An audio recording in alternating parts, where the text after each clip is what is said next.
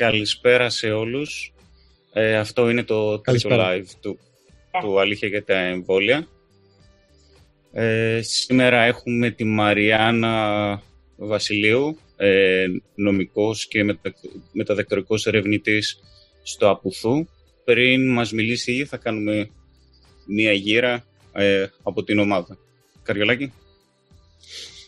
Είμαι ο μόνος ε, ξυρισμένος ε, από ό,τι βλέπω εδώ πέρα. Τι πάθατε Το καταγγέλω αυτό.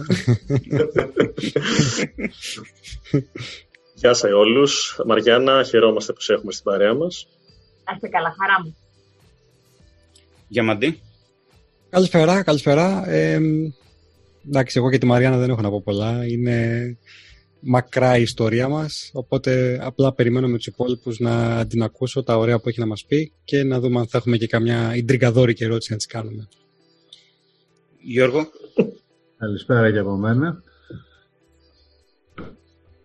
Ε, οπότε ξεκινάμε με σένα Μαριάννα. Θα ήθελες να μας κάνεις μια εισαγωγή για το τι θα μιλήσουμε σήμερα; Θα κάνουμε λοιπόν την εισαγωγή μας. Απλά να σου πω, Νικόλα, ότι με πήγες πολλά βήματα μπροστά, γιατί δεν είμαι ακόμα μεταδιδακτορική ερευνήτρια. Είμαι υποψήφια διδακτόρια. Όταν είναι Συγγνώμη. Ο πεινασμένος καρδάγια ονειρεύεται που λένε. Έτσι ακριβώς. λοιπόν, τίποτα. Κρεμεί ουσιαστικά να παρουσιάσω την διδακτορική μου διατριβή στην Ιατρική Σχολή του Αριστοτελείου Πανεπιστημίου Θεσσαλονίκης. Ε, απλά να πω και πέντε πράγματα για το ποια είμαι, ούτως ή άλλως. Λοιπόν, ε, είμαι δικηγόρος διορισμένης στο Εφετείο Θεσσαλονίκης. Ασκώ τη μαχόμενη δικηγορία από το 2009. Ε, έχω ε, μάλλον, ε, δύο τίτλους ουσιαστικά. Ο ένας είναι ποινικό δίκαιο εγκληματολογία και ο άλλος είναι ιατρικό δίκαιο βιοειθική. Ε, είμαι επίσης μέλος του Εργαστηρίου Μελέτης Ιατρικού Δικαίου και Βιοειθικής του Αριστοτελείου Πανεπιστημίου Θεσσαλονίκης, το οποίο απαρτίζεται από νομικούς, γιατρούς, οδοντιάτρους, και γενικά από άτομα τα οποία ασχολούνται με τον κλάδο της βιοειθικής και, της, ε, και του ιατρικού δικαίου. Ε, και σήμερα λοιπόν το βασικό για το οποίο θα μιλήσουμε έχει να κάνει με τον εμβολιασμό και θα το εστιάσουμε, φαντάζομαι κατά τη διάρκεια της κουβέντας, στον εμβολιασμό για, κατά της πανδημίας COVID-19. Λοιπόν, το βασικό, οπότε λοιπόν θεωρώ ότι θα πρέπει να, η μικρή εισαγωγή που θα κάνω δεν θα είναι πολύ, δύο-τρία λεπτά, η οποία θα είναι μόνο και μόνο για να έχουμε, αν θέλετε, όπλες τι θετικές επιστήμες, το αξίωμα πάνω στο οποίο πατάμε, από το οποίο δεν μπορούμε να παρεκκλίνουμε. Έτσι, στα θέματα βιοειθική και ιατρικού δικαίου, έχουμε εδώ πέρα το αξίωμά μας από το οποίο δεν μπορούμε να παρεκκλίνουμε και πάνω σε αυτό θα γίνει όλη η κουβέντα. Το αξίωμα λοιπόν αυτό ε, είναι το εξής, ότι το δικαίωμα στην υγεία, εν προκειμένου, το οποίο είναι μία έκφανση του δικαιώματος στην προσωπικότητα και στην ελεύθερη ανάπτυξη αυτής, δικαίωμα το οποίο κατοχυρώνεται και από το Ελληνικό Σύνταγμα και από την Ευρωπαϊκή Σύμβαση των Δικαιωμάτων του Ανθρώπου, που είναι, αν θέλετε, οι δύο βασικοί πυλώνες ε, διασφάλισης των δικαιωμάτων μας στην Ελλάδα. Υπάρχουν και άλλοι, αλλά μένω σε αυτούς τους δύο, γιατί αυτή είναι η βασική ουσιαστικά. Ε, το οποίο εξειδικεύεται, αν θέλετε, στο δικαίωμα στην υγεία, ε, στην Σύμβαση για τα Ανθρώπινα Δικαιώματα και την Βιοιατρική, την αλλιώς τη λεγόμενη Σύμβαση του Οβιέδο, η οποία είναι, αν θέλετε, και το Ευαγγέλιο για όσους ασχολούμαστε με το ιατρικό δίκαιο και την βιοειθική. Λοιπόν, ε, το βασικό λοιπόν που πρέπει να έχουμε πάντα στο μυαλό μας είναι ότι αυτό το δικαίωμα δεν είναι απεριόριστο και δεν ασκείται ε, χωρίς κανέναν έλεγχο. Τα δικαιώματα μπορούν να περιοριστούν με πολύ συγκεκριμένο τρόπο και με, υπό πολύ συγκεκριμένες προποθέσει. Στο ελληνικό λοιπόν το Σύνταγμα, το δικαίωμα στην προσωπικότητα και κατά επέκταση το δικαίωμά μας στην υγεία, στην ενημερωμένη συνένεση, στην επέμβαση ε, και στην υποβολή σε ιατρικές πράξεις και ούτω καθεξής, ε, μπορεί να περιοριστεί μόνο υπό αυτό που λέμε στη συνταγματική θεωρία περιορισμοί των περιορισμών. Τι σημαίνει δηλαδή αυτό το πράγμα; Για να περιο... Τα δικαιώματά μου δεν ασκούνται περιόριστα. Σταματάνε εκεί που ξεκινάνε τα δικαιώματα των άλλων είναι κάτι που το έχουμε αυτό στο μυαλό μας ούτως ή άλλως σαν γενική αρχή.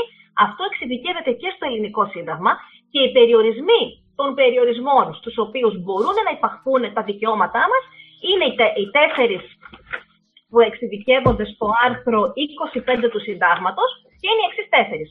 Οι περιορισμοί αυτοί πρέπει να είναι αντικειμενικοί και απρόσωποι, πρέπει να γίνονται για λόγους γενικού και δημοσίου συμφέροντος και να τονίσω ότι είναι πολύ σημαντικό για λόγους δημοσίου συμφέροντος και όχι επωνόματι του δημοσίου συμφέροντος, γιατί εκεί πέρα μπορεί να έχουμε θέματα αυταρχισμού ε, και εκμετάλλευσης, αν θέλετε, των δικαιωμάτων αντί για, ε, για ε, προστασία τους. Πρέπει να σέβονται οι περιορισμοί αυτοί την αρχή της αναλογικότητας, που τι σημαίνει αυτό να το εξειδικεύσουμε. Ε, η αρχή της της αναλογικότητας συγγνώμη, σημαίνει ότι οι περιορισμοί αυτοί πρέπει να είναι σύμφωνοι με το Σύνταγμα, κατάλληλοι για, την, ε, για το σκοπό για τους οποίους λαμβάνουν χώρα και τρίτο και ακόμα σημαντικότερο, ότι πρέπει να υπάρχει μια σχέση, αν θέλετε, ισότητας μεταξύ του περιορισμού στο δικαίωμά μου και στο όφελος το οποίο επιδιώκω με τον περιορισμό αυτόν. Υπάρχει δηλαδή μια ισορροπία ανάμεσά τους. Το βασικότερο όμως και το τέταρτο είναι ότι ο, ο σκληρός πυρήνας του δικαιώματος που λέμε πρέπει να μένει απαραβίαστος. Δεν μπορεί να περιορίζεται από τον, ε, από τον περιορισμό, ακόμη και από τους περιορισμούς. Αυτό δεν πρέπει να έχουμε πίσω στο μυαλό μας ότι οι περιορισμοί των δικαιωμάτων μας δεν είναι ανεξέλεγκτοι, αλλά ακόμα και οι περιορισμοί αυτοί υπάγονται σε συγκεκριμένους κανόνες. Και είναι αυτοί που πρέπει να ελέγχουμε για να δούμε κατά πόσο ε, οι επεμβάσεις, αν θέλετε, ε, στο δικαίωμά μας στην υγεία είναι σωστοί ή λανθασμένοι. Αυτό έχουμε στο μυαλό μας και από εδώ και πέρα με βάση αυτό μπορούμε να ξεκινήσουμε την κουβέντα μας.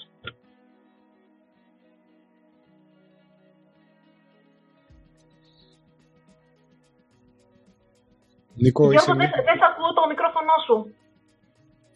Sorry. Μαριάννα, ε, σε ευχαριστούμε. Α, κάποιος με άλλος μιλούσε πρώτος, συγγνώμη. Ε, επειδή ανέφερε στη συνθήκη του Οβιέδου και επειδή την βλέπουμε πάρα πολύ συχνά να παίζει, δεν θα μπω στη διαδικασία για, για το Hawks. Οπότε ε, η, η ερώτησή μου είναι απλή και ίσως απλοϊκή. Δηλαδή, όλη αυτή η συζήτηση που γίνεται για τη συνθήκη του Οβιέδου, κατά βάση από ό,τι καταλαβαίνω, είναι από κακή γνώση ε, της νομοθεσίας και των ε, συνταγματικών δικαιωμάτων ή οτιδήποτε. Δεν ξέρω πώς είναι οι κανόνες. Δηλαδή, εγώ που δεν είμαι ειδικός σε αυτό εδώ, εκείνο που καταλαβαίνω ότι περισσότεροι κάνουν copy-paste διάφορα πράγματα χωρίς να καταλαβαίνουν τη βάση της νομολογίας ή της νομικής επιστήμης και απλά παραπληροφορούν τον κόσμο. Το καταλαβαίνω σωστά; Ε, ναι και όχι. Ε, σε όλα αυτά που λες έχεις δίκιο, απλά το όχι μου πάει στο που θα σου συμπληρώσω ένα ακόμα παραπάνω. Ε, ο νόμος ε, δεν είναι, αν θέλεις, δεν μπορεί να παίρνεις ένα κομμάτι από τον νόμο, να το πετάς και να λες ότι αυτό είναι εδώ πέρα, τελείωσε. Πάντα τον νόμο τον βλέπεις σε συνδυασμό και μέσα, αν θέλεις, στο νομοθετικό πλαίσιο στο οποίο εντάσσεται. Παράδειγμα, δηλαδή, να δώσω βέβαια παράδειγμα για να καταλάβουμε, έτσι. Ο ποινικός μας κώδικας μέχρι πρώτη, πριν την αλλαγή του, προέβλεπε μέσα και την ποινή του θανάτου με το, πρόστα, με το δεύτερο πρόσθετο πρωτόκολλο της Σύμβασης των Δικαιωμάτων του Ανθρώπου, η, ποινή, η θανατική ποινή έχει καταργηθεί στην Ελλάδα. Έτσι. Και υπάρχει υποσημείωση μέσα στον κώδικά μας που λέει ότι όπου λέμε για ποινή του θανάτου εννοείται η ισόβια κάθειρξη. Αν λοιπόν εγώ πάρω ένα άρθρο και πω ότι α, αυτό το άρθρο λέει την ποινή του θανάτου, στην Ελλάδα έχω θανατική ποινή. Κάτι όμως που δεν ισχύει. Θέλω να πω δηλαδή ότι πάντα κοιτά και το context μέσα στο οποίο είναι ο νόμος. Η συνθήκη του Οβιέδο, λοιπόν, την οποία τη ρώτησε, στο άρθρο 5 της, για να μιλήσουμε και πιο συγκεκριμένα λοιπόν, προβλέπει την ενημερωμένη συναίνεση. Τι σημαίνει δηλαδή αυτό το πράγμα; Εγώ είναι να υποβληθώ σε μια ιατρική πράξη. Και να τονίσουμε επίσης ότι σύμφωνα με τον κώδικα ιατρικής διοντολογία στην Ελλάδα, ε, το, ε, ο, όταν λέμε ασθενή, δεν εννοούμε απαραίτητα τον άρρωστο, εννοούμε και τον χρήστη υπηρεσιών υγείας. Παράδειγμα, θέλω να πάω να κάνω πλαστική στη μύτη μου, Φερρυπή. Δεν έχω κάποιο πρόβλημα υγείας, έτσι. Λοιπόν, Έχεις κάνει; Τι θέλεις να κάνεις; Όχι, σκέφτομαι να κάνω αυτό. Λοιπόν, έχουμε κάνει έναν καλό... μεγαλώσεις λίγο το Γιατί εγώ δεν έχω. Λοιπόν, πράγματι δεν είσαι όμως ασθενής όταν δεν κάνει για πλαστική επέμβαση. Έτσι. Αυτό όμως δεν σημαίνει ότι ο κώδικας ιατρικής διοντολογία δεν εφαρμόζεται στην περίπτωση του γιατρού. Πάμε τώρα λοιπόν παρακάτω. Άρα λοιπόν, στην περίπτωση αυτή, ε, ένας άνθρωπος που δεν είναι ασθενής, έτσι, εμβολιάζεται. Για τους λόγους τους οποίους γνωρίζουμε. Ο άνθρωπος δεν είναι ασθενής, όμως κάνει χρήση υπηρεσιών υγείας και καταχρηστικά τον λέμε ασθενή. Λοιπόν, το άρθρο λοιπόν 5 τη Σύμβαση του Οβιέδο προβλέπει ότι δεν μπορώ να υποβληθώ σε καμία απολύτως ιατρική πράξη εάν ο θεράπων ιατρός ή αυτός που μου παρέχει τις υπηρεσίες υγείας, δεν με έχει ενημερώσει πλήρως και κατάλληλα για το ποια είναι η ιατρική πράξη στην οποία θα υποβληθώ, τι θα πρέπει να περιμένω μετά από την ιατρική αυτή πράξη, ε, ποιες είναι οι πιθανές ανεπιθύμητες ενέργειες που μπορώ να υποστώ και πάει λέγοντας. Έτσι. Λοιπόν, πράγμα λοιπόν που σημαίνει, θεωρητικά θα έλεγε λοιπόν κάποιος ότι εγώ αρνούμαι να εμβολιαστώ. Δεν γουστάρω ρε παιδιά στην τελική. Λοιπόν, άρα λοιπόν μπορεί να γυρίσει κάποιος και να πει, αν δει μόνο το άρθρο 5, ότι Α, δεν θέλω, τελείωσε. Δεν μπορείς να μου περιορίσει το δικαίωμά μου στο να μην εμβολιαστώ, την αρνητική δηλαδή έκφραση του δικαιώματος στον εμβολιασμό. Απαντώ όμως εγώ, που έχω ευρύτερη γνώση του νομικού πλαισίου, ξεχνάς το άρθρο 26 της Σύμβασης του Οβιέδου.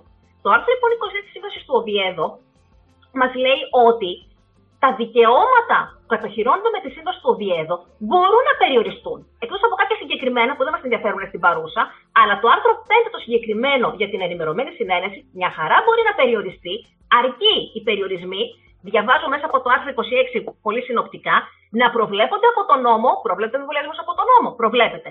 Να είναι αναγκαίοι σε μια δημοκρατική κοινωνία, αναγκαίοι και αναλογικοί, είναι και να γίνονται για τη δημόσια ασφάλεια. Δηλαδή για την προστασία της υγείας και για την προστασία των δικαιωμάτων των ελευθεριών των άλλων. Άρα λοιπόν, ορίστε, όταν έχεις δεν αποσπασματικά τον νόμο και τον συνδυάζεις με το, στο ευρύτερο, και τον ερμηνεύεις, αν θέλεις, στο ευρύτερο νομικό πλαίσιο, ορίστε, μια χαρά είναι. Άρα λοιπόν δεν θα λέγω ότι είναι τόσο παραπληροφόρηση, όσο ελλειπής πληροφόρηση. Δεν ξέρω αν είναι σαφές αυτό που λέω. Ε, μάλλον το συζητάμε τώρα προκειμένου σε κάθε περίπτωση. Ναι, βέβαια η παραπληροφόρηση από την ελληπή πληροφόρηση, ξέρεις, έτσι μερικές φορές είναι λίγο λεπτή η γραμμή. Δηλαδή Υπάρχει είναι το μια cherry όρμωση, picking. ίσως, ας πούμε. Cherry Δεν picking είναι που λέμε. Αυτό ισχύει σε όλες τις επιστήμες, έτσι, όχι μόνο στην νομική, ε, το cherry picking. Και μου δίνεις, ε, αυτό ήθελα βασικά να ρωτήσω και να πω. Ε, από την προσωπική μου εμπειρία στις κλινικές μελέτες, ένα από τα πράγματα τα οποία κάνουμε όταν υπάρχει, το οποίο είναι λίγο διαφορετικό βέβαια, θα το πούμε και αυτό, ένα από τα πρώτα πράγματα τα οποία κάνουμε και έτσι ξεκινάει και η κλινική μελέτη για τον κάθε ασθενή ε, και χαίρομαι κιόλας που ανέφερες στον ορισμό του ασθενούς γιατί αρχίζουν πολλοί και λένε μα τι, γιατί λέτε για ασθενείς, ε, είμαστε υγιείς κτλ. Ε, δεν πρέπει να το βλέπουν έτσι, είναι ένας συμβατικός ορισμός. Έτσι. Λοιπόν, Και αν μου ε, επιτρέψεις να σε όταν- διακόψω λίγο, ναι, αν μου ναι, πες. Επιτρέπεις. Αυτό αν μη τι Βέβαια. άλλο, το να σε βάζω στην προστασία, στην, στο ρόλο του ασθενούς ενώ είσαι υγιής, γίνεται και περαιτέρω διασφάλισή σου. Γιατί αν δεν έλεγα ότι ξέρεις κάτι, είσαι υγιής και είσαι ιατρική πράξη, δεν θα ίσχυαν οι διατάξεις του κώδικα ιατρικής οντολογίας για σένα. Για υπλό προστασία σου γίνεται. Ακριβώς. Ε, ε, ε, πηγαίνει, το πρώτο λοιπόν πράγμα που κάνουμε είναι να πάρουμε αυτό που λέμε το, ε, τη γραπτή συνένεση, το έντυπο συγκατάθεσης, το οποίο έχει βέβαια και τις, ε, διάφορες, ε, τα διάφορα παρακλάδια ανάλογα με το αν μπορεί να δώσει ε, συγκατάθεση και ειδικά γραπτή ε, ο ασθενής, αν είναι ανήλικος κτλ. Ε, αυτό λοιπόν που δεν καταλαβαίνει πολλοί κόσμος είναι ότι ε, η κλινική μελέτη είναι διαφορετικό πράγμα από την καθημερινή ιατρική πράξη. Ε, δηλαδή δεν μπορείς ε, να ζητάς, και αυτό το λέει επειδή κυκλοφόρησαν κάποια χαρτιά ή λένε υπογράφουμε κάπου για να δώσουμε συνένεση για τον εμβολιασμό κτλ. Δεν μπορείς να συγκρίνεις μια κλινική μελέτη ε, με την καθημερινή ιατρική πρακτική όταν έχει πάρει έγκριση, έστω και υπό όρους, ε, ένα συγκεκριμένο φάρμακο. Ε, και αυτό είναι, πρέπει να γίνει κατανοητός ώστε να φύγει και από το μυαλό αρκετών ανθρώπων ότι είμαστε πειραματόζωα και ότι είμαστε σε ένα μεγάλο πείραμα. Έτσι, δεν είμαστε σε ένα μεγάλο πείραμα. Ε, είναι, έχουν διεξαχθεί κλινικές μελέτες. Δεν χρειάζεται έντυπο συγκατάθεσης όπως έχουμε στις κλινικές μελέτες. Το ότι πρέπει να ενημερωθεί ε, ο ασθενής από τον θεράποντα ιατρό του, αυτό είναι σημαντικό και πρέπει να γίνεται. Και πρέπει να γίνεται σε όλες τις ιατρικές πράξεις, όχι μόνο τώρα στα εμβόλια. Έτσι. Ε, και όπως πρέπει να γίνεται όταν παίρνουμε το αντιβιωτικό μας, όπως πρέπει να γίνεται όταν, παίρνουμε, όταν πάμε να κάνουμε το ετήσιο check-up μας, ε, όπως όταν μας πονάει ε, η πλάτη μας, όπως όταν θέλουμε να κάνουμε πλαστική. Εντάξει. Ε, επομένως, ε, επομένως, όλα αυτά πρέπει να συζητιούνται με διαφάνεια και ειλικρίνεια από τον γιατρό στον ασθενή. Και το είχαμε πει και στο προηγούμενο live, αν θυμάστε αυτό. Είμαι πολύ υπέρ, ε, είναι και μέρος της δουλειάς μου, αλλά είμαι και πολύ υπέρ στο να γίνεται έτσι. Μ' αρέσει ο γιατρός με μένα, ως ασθενής μιλώντας, να μου εξηγεί λεπτομερώς τη διαδικασία, ε, ακόμα και αν δεν καταλάβω κάτι. Για τις κλινικές μελέτες που λες, να αναφέρουμε επίσης και μια έξτρα πληροφορία. Ακριβώς επειδή οι κλινικές μελέτες έχουν ε, λίγο ένα, όχι κακό παρελθόν, ε, είναι λάθος ίσως η λέξη που χρησιμοποιώ, αλλά ας πούμε με την έδωση στα σκέγγι και με όλα αυτά που είχαν γίνει, ακριβώς για τις κλινικές μελέτες υπάρχει ένα πολύ πιο αυστηρό και πολύ πιο, αν θέλουμε, ειδικό νομικό πλαίσιο ακριβώς για να διασφαλίσουμε ότι τα άτομα που συμμετέχουν σε κλινικές μελέτες είναι διασφαλισμένα με κάθε δυνατό τρόπο. Πολύ περισσότερο από ένα οποιονδήποτε ασθενή ή και μη που κάνει χρήση υπηρεσιών υγείας. Ακριβώς, ακριβώς. Καμία σχέση. Καμία σχέση. Εντάξει.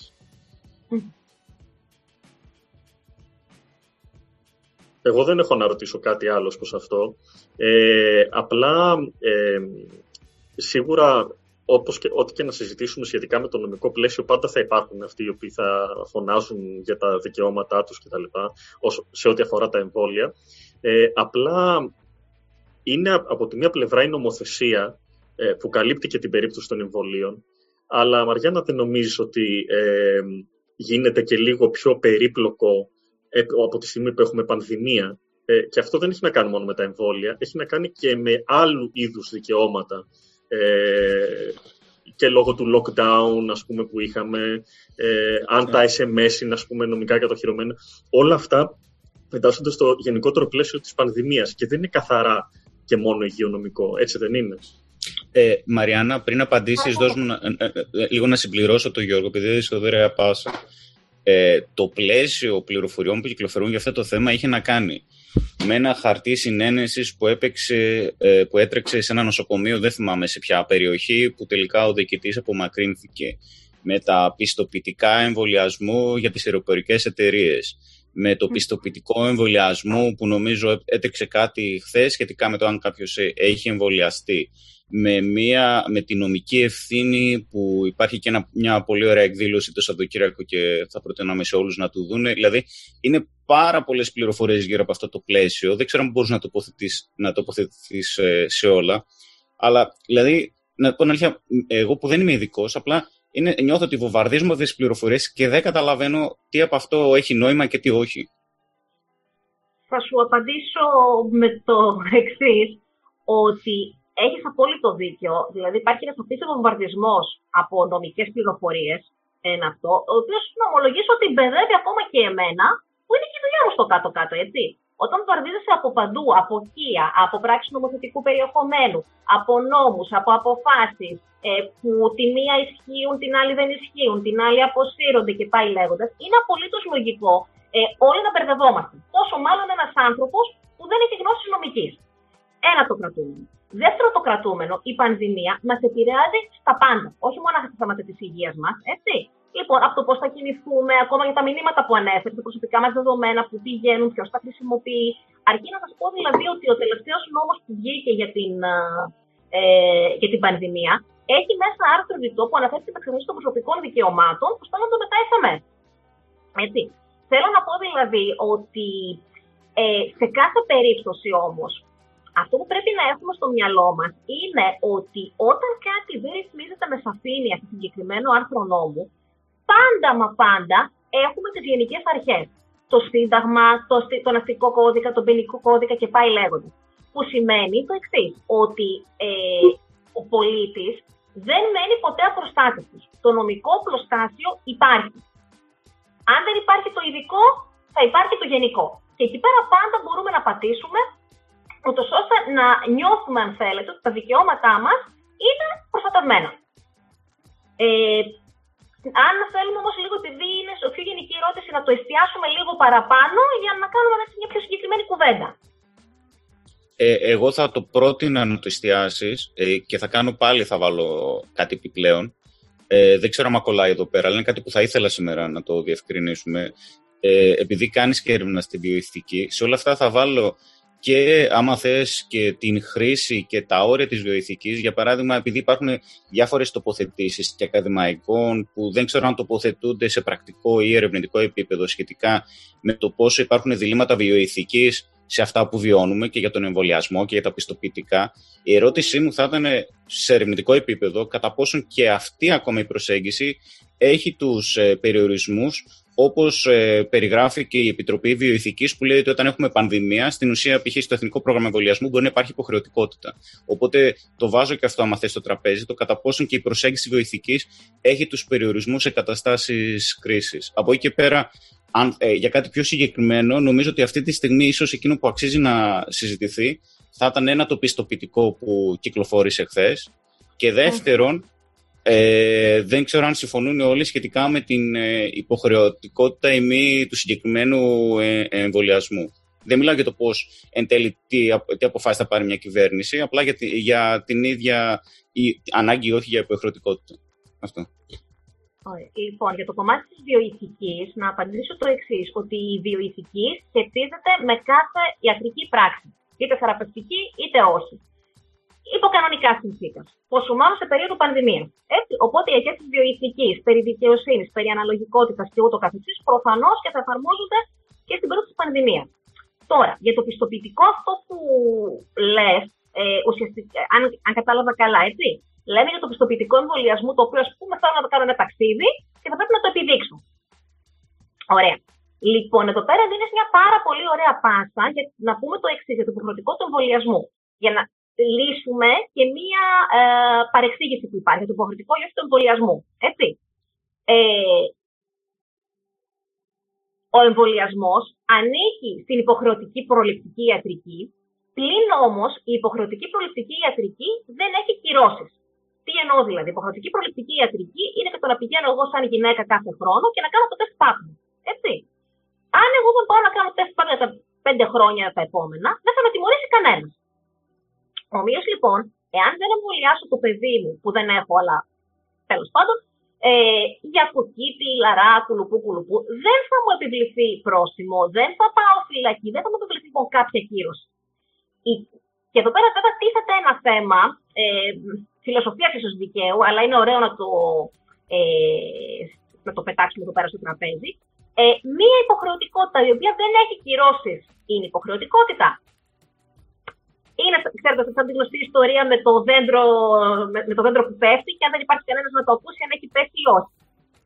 Λοιπόν, τούτο λοιπόν λεχθέντος, θα πρέπει να έχουμε στο μυαλό μας ότι οι μοναδικές κυρώσεις για την άρνηση εμβολιασμού είναι έμεσες.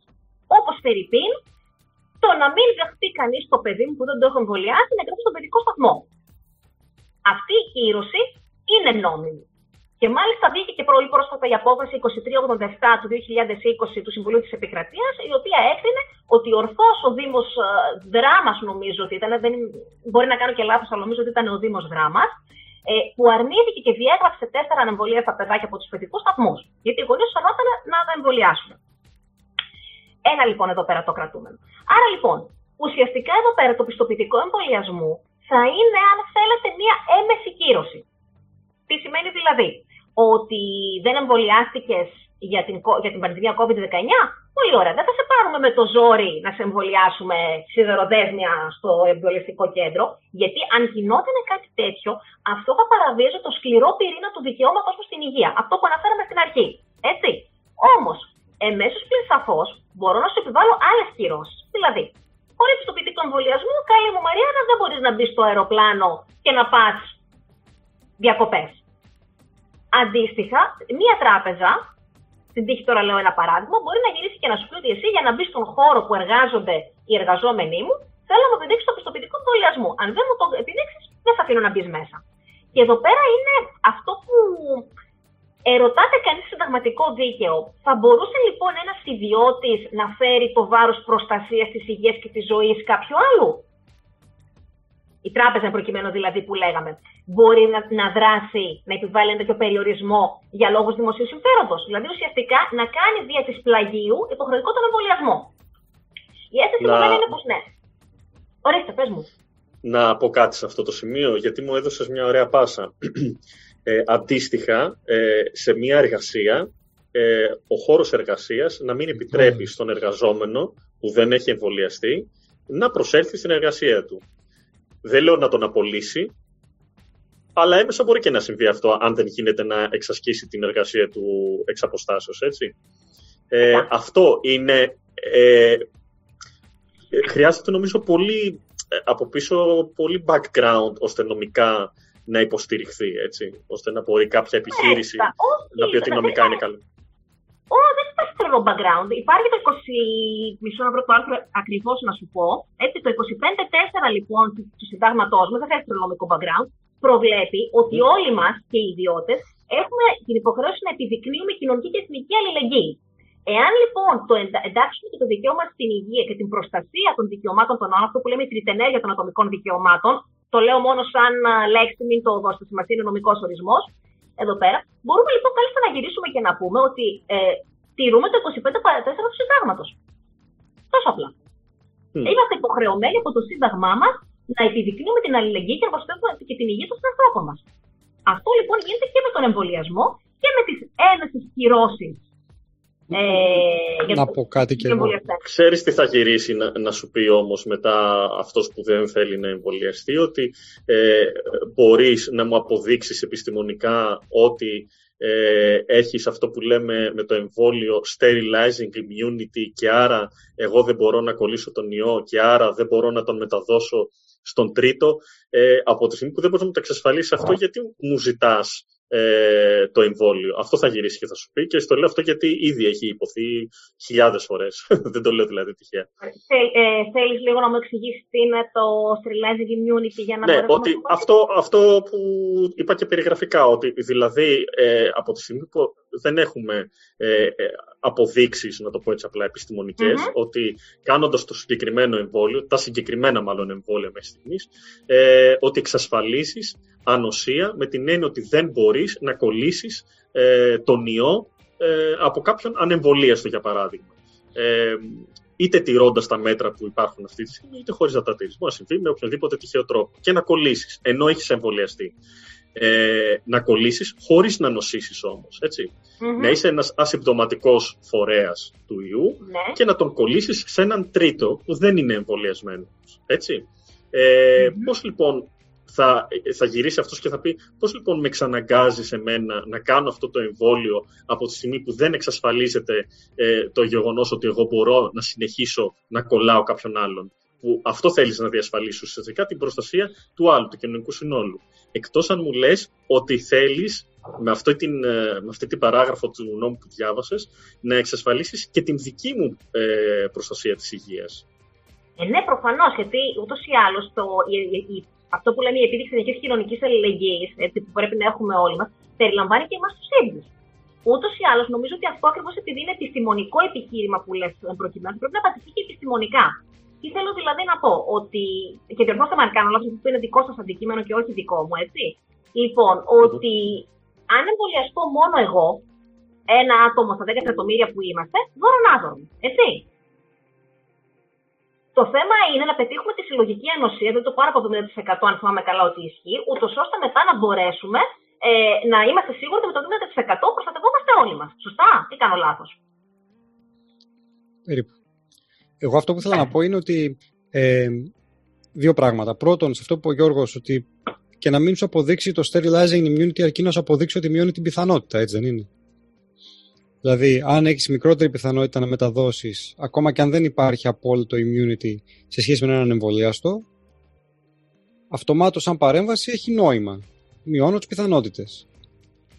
Κάνω λάθος. Ναι. Το, το, το άλλο που ήθελα να πω σχετικά με το πιστοποιητικό και τις απαιτήσεις κτλ. Αυτό που είδα να γράφεται κι αλλού και εν πάση περιπτώσει είναι και λίγο αυτονόητο, είναι πως δεν είναι κάτι πρωτοφανές, έτσι δεν είναι. Δηλαδή, ήδη υπάρχουν απαιτήσεις από χώρες για να ταξιδέψεις, για να έχεις κάνει συγκεκριμένα εμβόλια κτλ. κτλ. Δεν είναι κάτι που κάποιος ξύπνησε και το σκέφτηκε και όχι, τι μας βρήκε, ας πούμε. Λέω εγώ τώρα.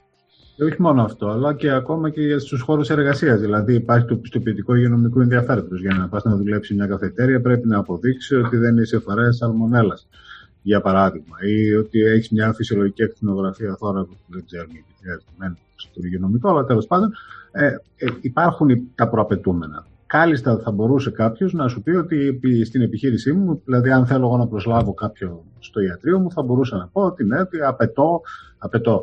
Θα ήθελα για να εξασφαλίσω την υγεία των ασθενών μου και για να εξασφαλίσω την ε, εύρυθμη λειτουργία της επιχείρησής μου, εφόσον είναι μια ιδιωτική επιχείρηση, να έχω έναν ασθενή, έναν εργαζόμενο ο οποίος είναι εμβολιασμένος. Δεν μπορεί να σου αρνηθεί κανένας αυτό. Δηλαδή στο, στο, σε οποιονδήποτε. Ε, σε καμία περίπτωση. Άρα προϋπάρχουν αυτά τα δεδομένα.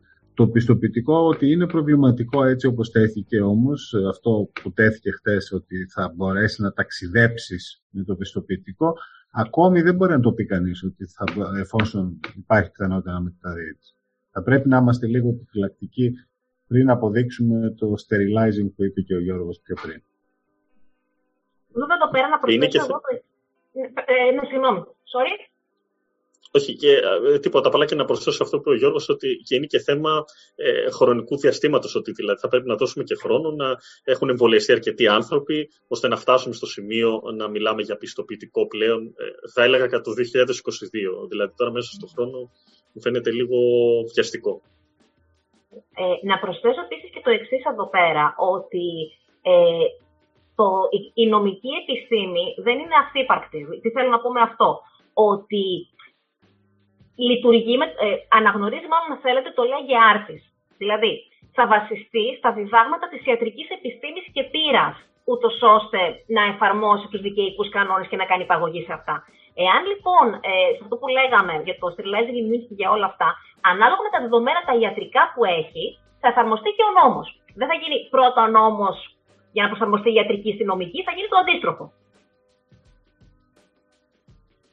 Ε, Νικόλα, για, αυτό το, για την ερώτηση που μου έστειλες εδώ πέρα στο μέσα, να την απαντήσουμε τώρα ή να δούμε για την υποχρεωτικότητα της COVID που λέγαμε; Ε, επειδή μάλλον η κυρία ήθελε να πάρει περισσότερες πληροφορίες τους αλλεργικούς, δηλαδή ήταν περισσότερο κλινική ερώτηση, άμα θες πάμε ε, σε αυτό που κράτησες να απαντήσουμε. Ωραία. Το μοναδικό που θα απαντήσω λοιπόν εγώ στην κυρία εν προκειμένου, η οποία ουσιαστικά ρώτησε όποιος θέλει να το κάνει αλλά είναι αλλεργικός, τι πρέπει να κάνει, θα απαντήσω πάλι σε αυτό ότι αυτή είναι η ιατρική ερώτηση και εγώ δεν μπορώ να την απαντήσω. Ό,τι σου πει ο γιατρός θα κάνεις.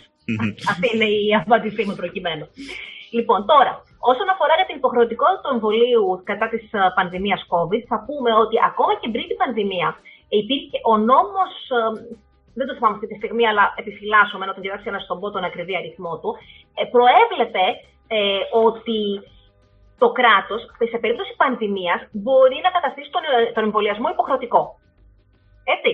Άρα λοιπόν, πόσο μάλλον όταν ορίστε έχουμε την πανδημία, την έχουμε μπροστά μας. Αυτό που ήταν κάτι καθαρά θεωρητικό, τώρα είναι πρακτικό, το ζούμε κάθε μέρα.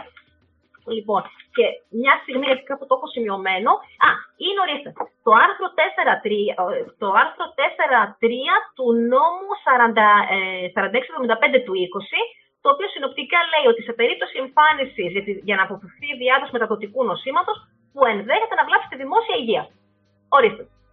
Τι άλλο θέλουμε. Είναι σαφές. Εδώ μου δίνεις πάσα. Νομίζω πρέπει εσύ να το έχεις γράψει ότι πρέπει ήδη να, έχει, να, να, ήδη να έχει περάσει νομοσχέδιο για την υποχρεωτικότητα. Η ευθυνία το ανέφερε κάπου, αλλά στην ουσία η κυβέρνηση. Ναι.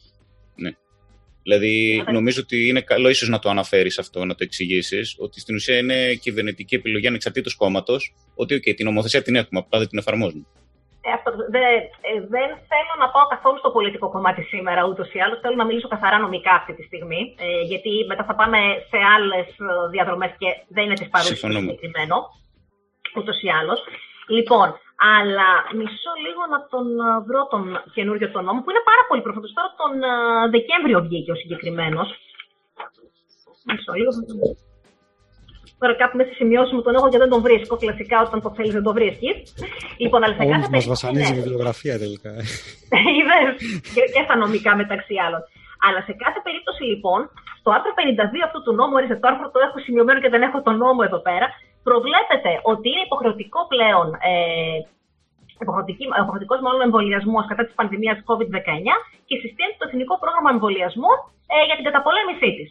Το οποίο μέχρι 31 Πρώτου, τώρα δηλαδή σε λίγες ημέρες που τελειώνει ο μήνας μας, θα πρέπει να έχει βγει και η αντίστοιχη ΚΙΑ, κοινή υπουργική απόφαση δηλαδή, η οποία θα, διοργα... θα οργανώνει το τι και το πώς ε, τη ε, ε, διαδικασία εμβολιασμού.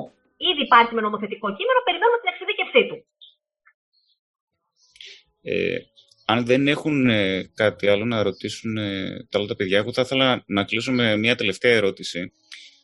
Ε, σχετικά πάλι με την ε, πολύ ενδιαφέρουσα εκδήλωση του Σαββατοκύριακου, σχετικά με μια ανακοίνωση του Ιερατικού Συλλόγου, κάτι που κυκλοφόρησε σχετικά με τη νομική ευθύνη. Είναι κάτι, άμα θυμάσαι που σου είχα στείλει. Θα μπορούσες ναι. να κάνεις μια αρχική τοποθέτηση αυτό και προφανώς θα δούμε και όλοι Σαββατοκύριακο γιατί ακριβώς πρόκειται. Λοιπόν, ε, πολύ προ...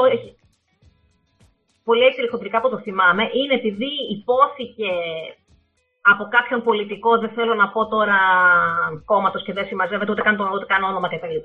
Ότι ουσιαστικά θα πρέπει να αποδοθούν ευθύνες στους γιατρούς για το τριάζ. Που το τριάζ που ξέρουν καλύτερα από μένα οι γιατροί είναι η επιλογή που κάνεις ασθενών όταν δεν σου φτάνουν τα μέσα. Έτσι. Να ξεκινήσουμε πρώτα με το ποινικό εδώ πέρα το κομμάτι.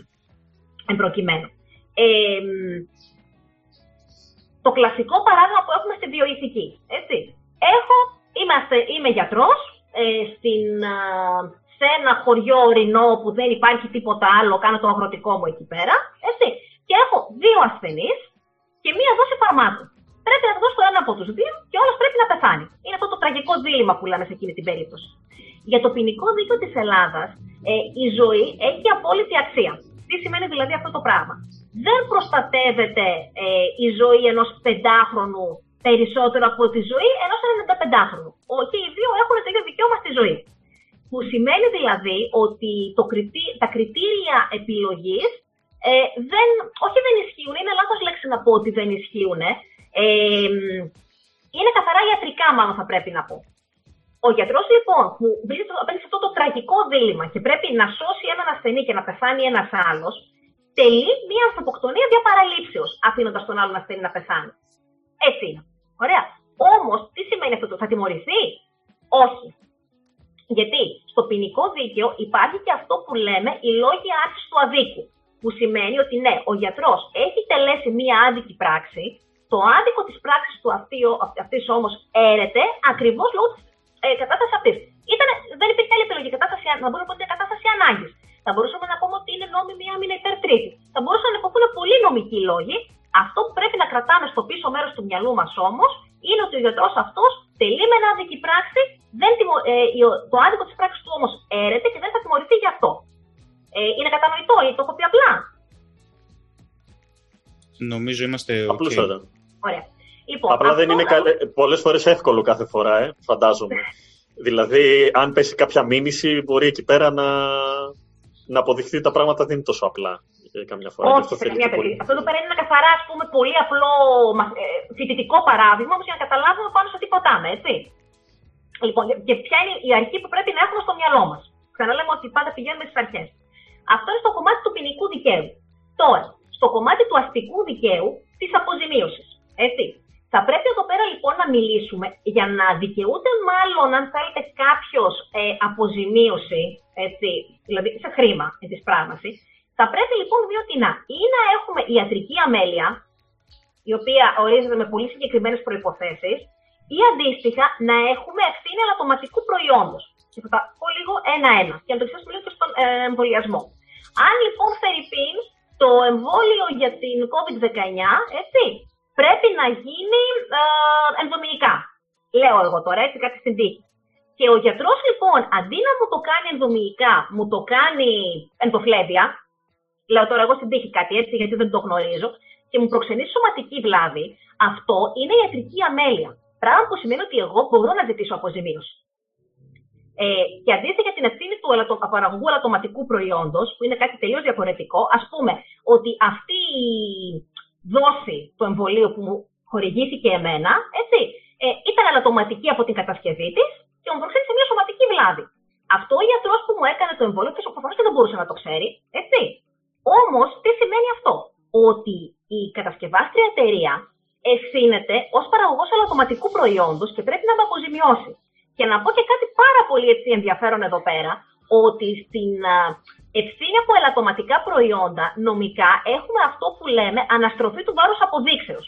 Και τι σημαίνει αυτό το πράγμα; Αν Φερρυπίν, ε, εγώ κάνω μια αγωγή στον διαμαντή γιατί με είπα χασοδίκαινα. Κανόνισα την πορεία σου, έτσι. λοιπόν, λοιπόν, και του κάνω μια αγωγή, ο διαμαντής με προσέβαλε, με είπα χασοδίκαινα και πρέπει λοιπόν να με αποζημιώσεις. Γιατί λοιπόν, χαρήκαμε. Χαρήκαμε, γεια Θα επανέλθω σε αυτό. Εγώ, λοιπόν, εγώ είμαι ε, ε, αυτή που πρέπει να αποδείξω έτσι, ότι. Μάλλον ο διαμαντής θα σου πρέπει να αποδείξει ότι. Ε, όχι, το λέω ανάποδα, συγγνώμη. Μπερδεύομαι κι εγώ. Εγώ λοιπόν που φέρω το βάρος του ισχυρισμού μου και πρέπει να πω ότι ο διαμαντής με έβρεσε, το αποδεικνύω με αυτόν και αυτόν τον τρόπο, άρα αποζημιώστε με. Στην ευθύνη ε, παραγωγού ελαττωματικού προϊόντος πάει στο ανάποδο. Τι σημαίνει αυτό; ότι εάν εγώ, εμένα μου εμβολιαστώ με ένα ελαττωματικό εμβόλιο και μου προξενηθεί μια σωματική βλάβη, η εταιρεία είναι αυτή η οποία πρέπει να αποδείξει ότι η βλάβη μου δεν συνδέεται με το, με το προϊόν της. Εγώ δεν έχω να αποδείξω τίποτα. Και αυτό γίνεται κατ' εξαίρεση από του προηγούμενου κανόνα, ακριβώς γιατί ο νομοθέτης θεωρεί ότι ο εμβολιαζόμενος είναι το αδύναμο μέρος σε αυτήν εδώ πέρα της σχέσης και άρα δεν μπορεί να φέρει το βάρος αποδείξεως, θα πρέπει να το φέρει ο άλλος. Έτσι. Λοιπόν, Καταρρύπτονται πάρα λοιπόν, πολλοί μύθοι αυτή τη στιγμή με πάταγο, έτσι. Ε, είμαι σίγουρη για αυτό εδώ πέρα το πράγμα. Α, και μια και το πηγαίνουμε τώρα λοιπόν για τις κατασκευάσεις εταιρείες και τα λοιπά, να πούμε και το εξής. Βέβαια, πάμε λίγο από το ένα στο άλλο, αλλά δεν μας πειράζει αυτό. Ότι αυτά που ακούγονται δεξιά και αριστερά, ότι μια εταιρεία έχει ασυλία, ότι δεν θα πληρώνει το ένα το άλλο κτλ. Αυτά είναι. Ε, να μην πω τώρα τη λέξη ανοησίες, έτσι. Κομψά το είπα. Αμήν. Λοιπόν, δηλαδή τι σημαίνει αυτό το πράγμα; Οι συμφωνίες ουσιαστικά που έχουν γίνει έχουν να κάνουν με το ποιος θα πληρώσει. Θα πληρώσει η εταιρεία ή θα πληρώσει το κράτος. Αν ομιγέννητο έχουμε κάποια σωματική βλάβη. Αυτό είναι ουσιαστικά. Ακριβώς δηλαδή επειδή χρηματοδοτήθηκε ε, η όλη αυτή η έρευνα από την Ευρωπαϊκή Ένωση και ακριβώς επειδή. Ε, γιατί για να έχουμε το δώσει για πολύ χαμηλή τιμή, νομίζω είναι στα 2 ευρώ η δόση. Ένα, μια Μόνο για το ένα εμβόλιο ισχύει, για τη AstraZeneca. Μόνο για αυτό ισχύει. Ναι. Το shared liability. Πάρα πολύ ωραία. Τι σημαίνει δηλαδή αυτό το πράγμα, ουσιαστικά, για να το πω λίγο απλά και μπακαλίστικα, αν μου επιτρέπετε, έχει διαμοιραστεί η ευθύνη. Ποιος θα πληρώσει αυτό που θα πάθει ζημιά; Θα πληρώσει 10% η εταιρεία, 90%, 90 το κράτος, το αντίστοιχο δεν έχει σημασία. Αυτό που πρέπει να έχουμε στο μυαλό μας είναι ότι αν γέννητο σε κάποιον παρουσιαστεί μια σωματική βλάβη από τον εμβολιασμό, θα αποζημιωθεί ο άνθρωπος. Δεν υπάρχει περίπτωση να ισχύσει κάτι διαφορετικό. Ε, εμπροκειμένου. Ε, και τώρα να έχουμε και το εξής πίσω μέρος του μυαλού μας, ότι ε, υπάρχει και δυνατότητα αποζημίωσης από νόμιμη πράξη του κράτους. Για παράδειγμα, ας πούμε, αν στον υποχρεωτικό εμβολιασμό, έτσι, ε, πάω εγώ να κάνω το παιδί μου, να του κάνω το εμβόλιο της. Ε, το, ε, το, το ένα εμβόλιο τώρα λέω στην τύχη, έτσι. Λοιπόν, και του παρουσιαστεί μια σωματική βλάβη, το παιδί μου έχει μια αλλεργία, έτσι. Θεωρητικά, ε, μπορεί να ζητήσει αποζημίωση, αλλά αυτή θα είναι από νόμιμη πράξη του κράτους, όχι από παράνομη. Να έχω και αυτό στο πίσω μέρος του μυαλού μας. Τι θέλω δηλαδή να πω με όλα αυτά; Ότι το νομικό οπλοστάσιο αναγνωρίζει τον ασθενή και ως ασθενή αλλά και ως λήπτη υπηρεσιών υγείας πάντα ως το αδύναμο μέρος και τον προστατεύει με κάθε δυνατό τρόπο και σε ποινικό και σε αστικό επίπεδο. Και τώρα λοιπόν, εν προκειμένου, Νικόλα, για να γυρίσουμε λίγο στη γνωμοδότηση εκεί πέρα, την οποία την διάβασα, ε, εγώ δεν είμαι και πολύ θετική. Δηλαδή, στο να από πριν, δηλαδή ουσιαστικά αυτό που ζητούσαν ε, να απαλλαγούν οι γιατροί από πριν ουσιαστικά για τυχόν παράνομες πράξεις, δεν φταίει αυτό το πράγμα. Δεν γίνεται και ειδικά σε επίπεδο ποινικού δικαίου, γιατί αυτό εδώ πέρα θα εισήγαγε μία αρχή στο ποινικό δίκαιο, η οποία είναι ε, απαράδεκτη για το δικό μας. Θα ήταν αυτό που λέμε η αρχή της αντικειμενικής ευθύνης. Αντικειμενική ευθύνη σημαίνει ότι φταίω απλά επειδή είμαι γιατρός. Και έτυχε να είμαι στην ίδια στιγμή. Εγώ φταίω. Όχι. Δεν ισχύει ποτέ κάτι τέτοιο. Ε, πάντα το κρίνουμε κατά περίπτωση. Αν έχει γίνει πράξη από ιατρική αμέλεια, θα καταδικαστεί κανονικά. Τώρα, το να πούμε ότι λόγω της πανδημίας το κράτος θα πρέπει να αναλάβει περισσότερη ευθύνη στην αποζημίωση τυχόν ε, βλαφέντων προσώπων από ιατρικές πράξεις σε δημόσια νοσοκομεία, να το συζητήσουμε. Αυτό πολύ ευχαρίστως. Αλλά μέχρι εκεί δεν μπορούμε να μιλάμε για απαλλαγή σε καμία περίπτωση. Ωραία. Ε, σε ευχαριστώ Μαριάννα. Ε, αν θέλεις να περάσουμε σε δύο ερωτήσεις που έχουν γίνει. Ναι. Ε, ε, στις έχω στείλει μία σχετικά με τα εμβολιαστικά. Ναι, λέει και λέγε στο τώρα.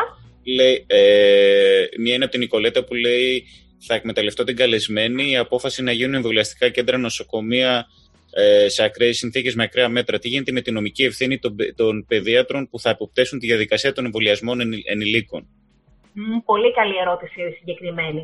Λοιπόν, θα πω στο εξής, ότι ο κώδικας ιατρικής διοντολογία προβλέπει ότι ο κάθε γιατρός, ανεξαρτήτως ειδικότητα, ε, είναι υποχρεωμένος να παράσει τις υπηρεσίες του σε περιστατικά επίγοντα, εφόσον δεν υπάρχει άλλος ειδικός, ειδικότερος από αυτούς.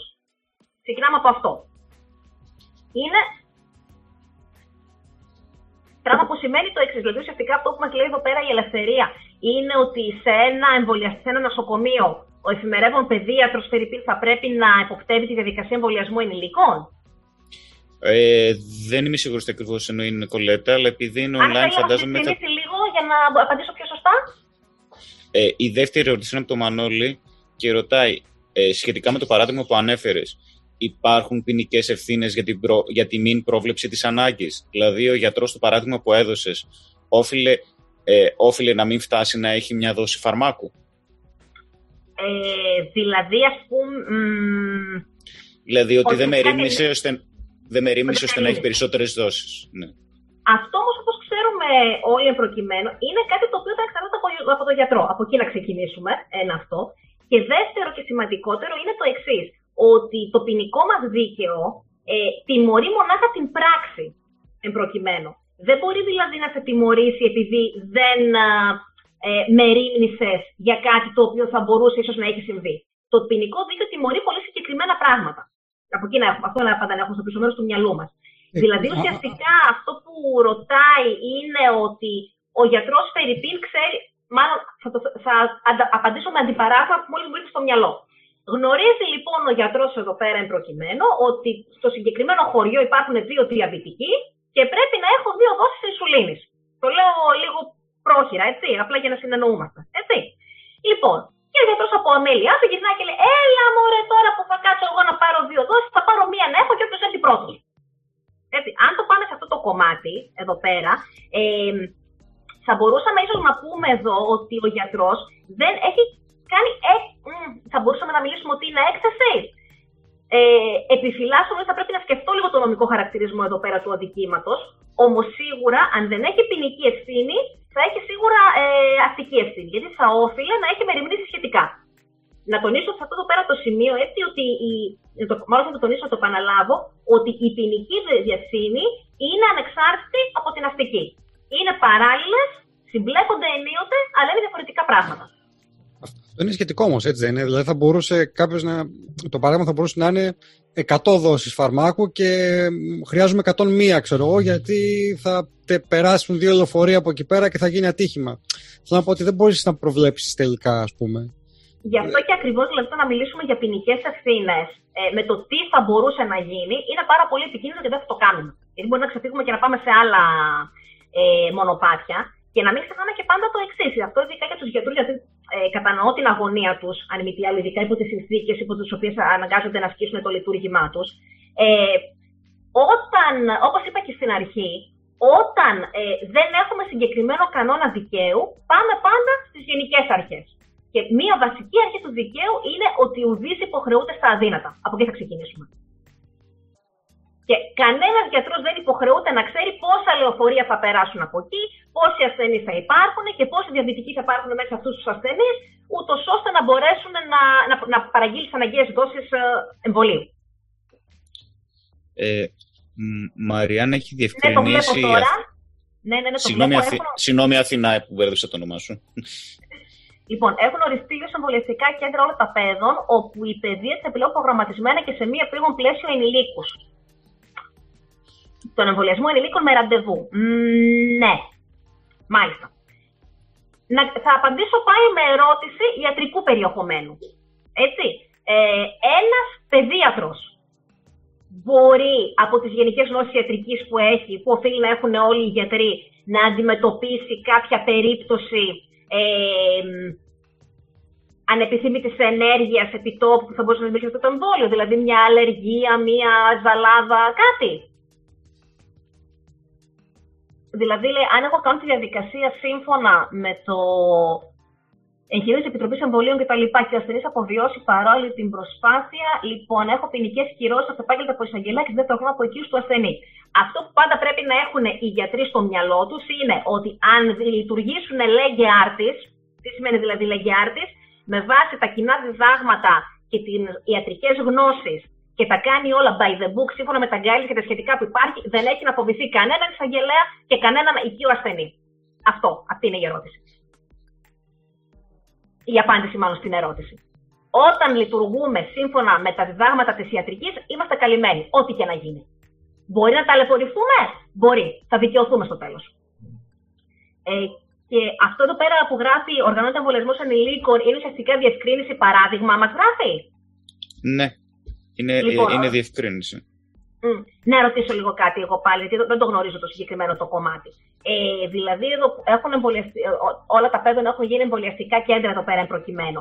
Ε, αυτό καλύπτει, αν θέλετε, επίγουσες ανάγκες. Δηλαδή, θα μπορούσαμε να γυρίσουμε και να πούμε ότι ακριβώς επειδή οι γιατροί ανεξάρτητα ειδικότητας υποχρεούνται στα επίγοντα περιστατικά να τα συνδράμουν, γιατί και όντως δεν είναι τραγικό δηλαδή να πούμε ότι παθαίνει κάποιος καρδιά, πρέπει να του γίνει κάρπα και λέει ο παιδίατρος, Α, εγώ είμαι παιδίατρος, δεν μπορώ να κάνω κάρπα και σηκώνομαι και φεύγω, γιατί είμαι παιδίατρος. Έτσι. Αν λοιπόν ερμηνεύσουμε και πούμε ότι η πανδημία καθιστά επίγοντες, επίγοντα περιστατικά όλους τους εμβολιασμούς, τραβηγμένη σκέψη, έτσι, δεν το συζητάω καν, αλλά ακόμα και ε, με αυτή την ερμηνεία είμαστε καλυμμένοι από τον κώδικα ιατρική διοντολογίας. Παρουσία παθολόγου μας είπαν έχουμε κάποιο κόλλημα, σαν τι κόλλημα να υπάρχει δηλαδή. Ε, έχει σχέση με μια, και με μια απάντηση που έδωσε ε, η κυρία Πετρομιχελάκη πιο κάτω, λέει μπορούμε να αντιμετωπίσουμε ε, αναφυλαξία ανηλίκων. Αλλά φανταστείτε ότι εμείς κάνουμε εκπαίδευση σε παιδιατικά επίγοντα και η παθολόγηση ενηλίκων. Οπότε mm-hmm. φαντάζομαι ότι επειδή είναι διαφορετικά περιστατικά, ο Γιώργος ο Παπάς μπορεί φαντάζομαι να δώσει περισσότερες διευκρινήσεις. Εκεί πέρα μπορεί να υπάρχει κόλλημα. Γιώργο. Ναι, είναι ένα τεχνικό ζήτημα, όπως για παράδειγμα και εμένα μου ζητούσε κανείς να αντιμετωπίσω μια αναφυλαξία παιδιού, μπορεί να μην ήμουν εξοικειωμένος, μπορεί να μην είμαι εξοικειωμένος με την δοσολογία ούτω καθεξής.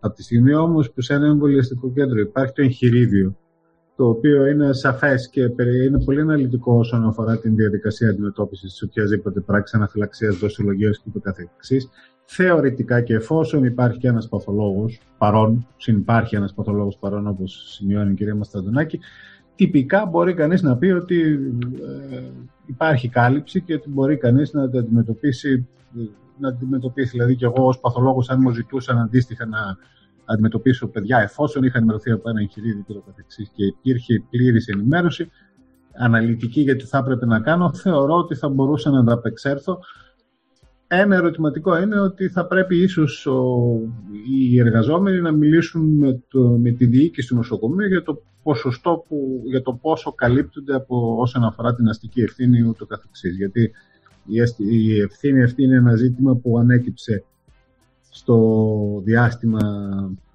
της πανδημίας. Δηλαδή, για παράδειγμα, όταν ο ιδιώτης ζήτησε να πάει εθελοντής στο νοσοκομείο για να βοηθήσει, τέθηκε το ζήτημα του ποιος αναλαμβάνει την αστική ευθύνη του για οποιαδήποτε πράξη. Ε, να ρωτήσω και εγώ λίγο. Καλού κακού. Να ρωτήσω και εγώ λίγο κάτι πάνω σε αυτό, αν επιτρέπετε, γιατί έχω κάνει πάλι μια νομική σκέψη εδώ πέρα. Ε, αν, ας πούμε, Φερρυπίν, πηγαίνω εγώ ως ενήλικη να εμβολιαστώ στο εμβολιαστικό κέντρο, με εμβολιάζει ένας παιδίατρος, δεν είναι παθολόγος εκεί πέρα, και έχω παθαίνω μια αναφυλαξία εκείνη την ώρα. Έτσι. Ε, εξ όσων γνωρίζω, μπορεί και να πεθάνω από την αναφυλαξία, σωστά. Αν δεν αντιμετωπιστεί η αναφυλαξία, θα πεθάνω αν αυτό δεν είναι επίγον περιστατικό, το οποίο ελήψη άλλου γιατρού οφείλει ο παιδίατρο και ο κάθε ειδικός, μπορεί να είναι ένας γυναικολόγος, ένας παθολόγος, ένας ενδοκρινολόγος, δεν είναι επίγον περιστατικό ή δεν ξέρω τι είναι επίγον περιστατικό. Είμαστε καλυμμένοι από το κώδικα ιατρική διοντολογίας, προκειμένου. Και έτσι και αλλιώς υποτίθεται ότι από τη στιγμή που μπαίνεις στο εμβολιαστικό κέντρο για να ασκήσεις κάποια καθήκοντα, είσαι εξοικειωμένος με τις οδηγίες που, που, το εγχειρίδιο το έχουμε δει περισσότερο, είναι σαφέστατο και αναλυτικότατο. Δηλαδή, ε, πέραν του δέοντος. Είναι εξαιρετικά αναλυτικός ότι, για το τι θα πρέπει να είσαι έτοιμος να κάνεις και πώς θα πρέπει να το κάνεις. Ε, θα, κάνω μια θα κάνω μια τελευταία ερώτηση, Μαριάννα. Ε, ρωτάει, δεν θυμάμαι αν είναι κύριος ή κυρία, δηλαδή αν εγώ κάνω τη διαδικασία σύμφωνα με το χειρίδιο της, ε, ε, της Επιτροπής Εμβολίων του Υπουργείου και της εταιρείας κατασκευής και ο ασθενής ε, απειβιώσει παρόλη την προσπάθειά μου. Έχω ε, ποινικές ευθύνες ε, αυτεπάγγελτα από τον εισαγγελέα και σε δεύτερο χρόνο από τους οικείους ασθενεί. Δηλαδή, φαντάζομαι ότι είναι πολλοί που στο συγκεκριμένο θέμα που ανέφερες για τη νομική ευθύνη πιθανόν να διαρωτούνται αν μπορεί κάποιος αυτεπάγγελτα ε, συσσαγωγικά να ζητήσει ευθύνες από αυτούς. Λοιπόν, να ξεκινήσουμε από τρία πράγματα. Έτσι, όταν μιλάμε για ποινικές ευθύνες. Εν πρώτης, για να απαντήσω εδώ πέρα στο ερώτημα, να πούμε το εξής. Εφόσον έχουν ακολουθηθεί οι οδηγίες και τα guidelines και πάει λέγοντας οτιδήποτε, δηλαδή έχουμε δράσει, λέγε άρτης ως γιατροί, έτσι, δεν έχουμε να φοβηθούμε τίποτα. Μπορούν, μας κυνη... Ε, έναν γιατρό μπορούν να τον κυνηγήσουν, επιτρέψτε μου το απλό το απλοϊκό της έκφρασης, είτε αν δράσει με δόλο, δηλαδή μπαίνω εγώ, με βλέπει ο γιατρός, ε, ε, δεν τυχονεύω αυτή, θέλω να τη σκοτώσω και με σκοτώνει, αυτό είναι δόλος, ανθρωποκτονία με δόλο, ή αντίστοιχα δεν δρά λέγει άρτης και τελεί ανθρωποκτονία ή σωματική βλάβη από αμέλεια. Εδώ πέρα λοιπόν όπω το περιγράφει το παράδειγμα, δεν βλέπω πουθενά να υπάρχει ιατρική αμέλεια. Έχει κάνει μια καθόλου ορθά ιατρική πράξη, η οποία δυστυχώς είχε κάποια ανεπιθύμητη ενέργεια. Δεν πρέπει να έχουμε εδώ πέρα ιατρική ευθύνη για να ζητήσουμε ευθύνες ποινικές ή αστικές. Ένα αυτό εδώ πέρα το στοιχείο. Και τώρα πάμε λίγο να, για τα παρακάτω. Έχουμε τρία πράγματα. Το ένα, μπαίνει ας πούμε, για να γίνει μια ιατρική πράξη. Τι μπορεί να γίνει, μπορεί να, να υποστώ μάλλον ανθρωποκτονία, να πεθάνω δηλαδή. Μπορεί αντίστοιχα να υποστώ μια βαριά σωματική βλάβη ή μπορεί να υποστώ μια ελαφρά σωματική βλάβη. Ξεκινάμε από αυτό. Ε, η ανθρωποκτονία είναι ένα έγκλημα το οποίο διώκεται αυτεπάγγελτα, δηλαδή ε, οποιοδήποτε ο εισαγγελέας μπορεί να ασκήσει ε, ποινική δίωξη γιατί ο, και να γίνει μετά το δικαστήριο, ε, γιατί έχουμε ένα έγκλημα κατά της ζωής. Οι δε σωματικές βλάβες, οι οποίες είναι είτε οι βαριές που έχουν μια αναπηρία, ή η απλή σωματική βλάβη που μια απλή σωματική βλάβη, ας πούμε, είναι ομόλογα, ας πούμε, που η μελανιά που μου κάνει το εμβόλιο είναι μια απλή σωματική βλάβη. Έτσι.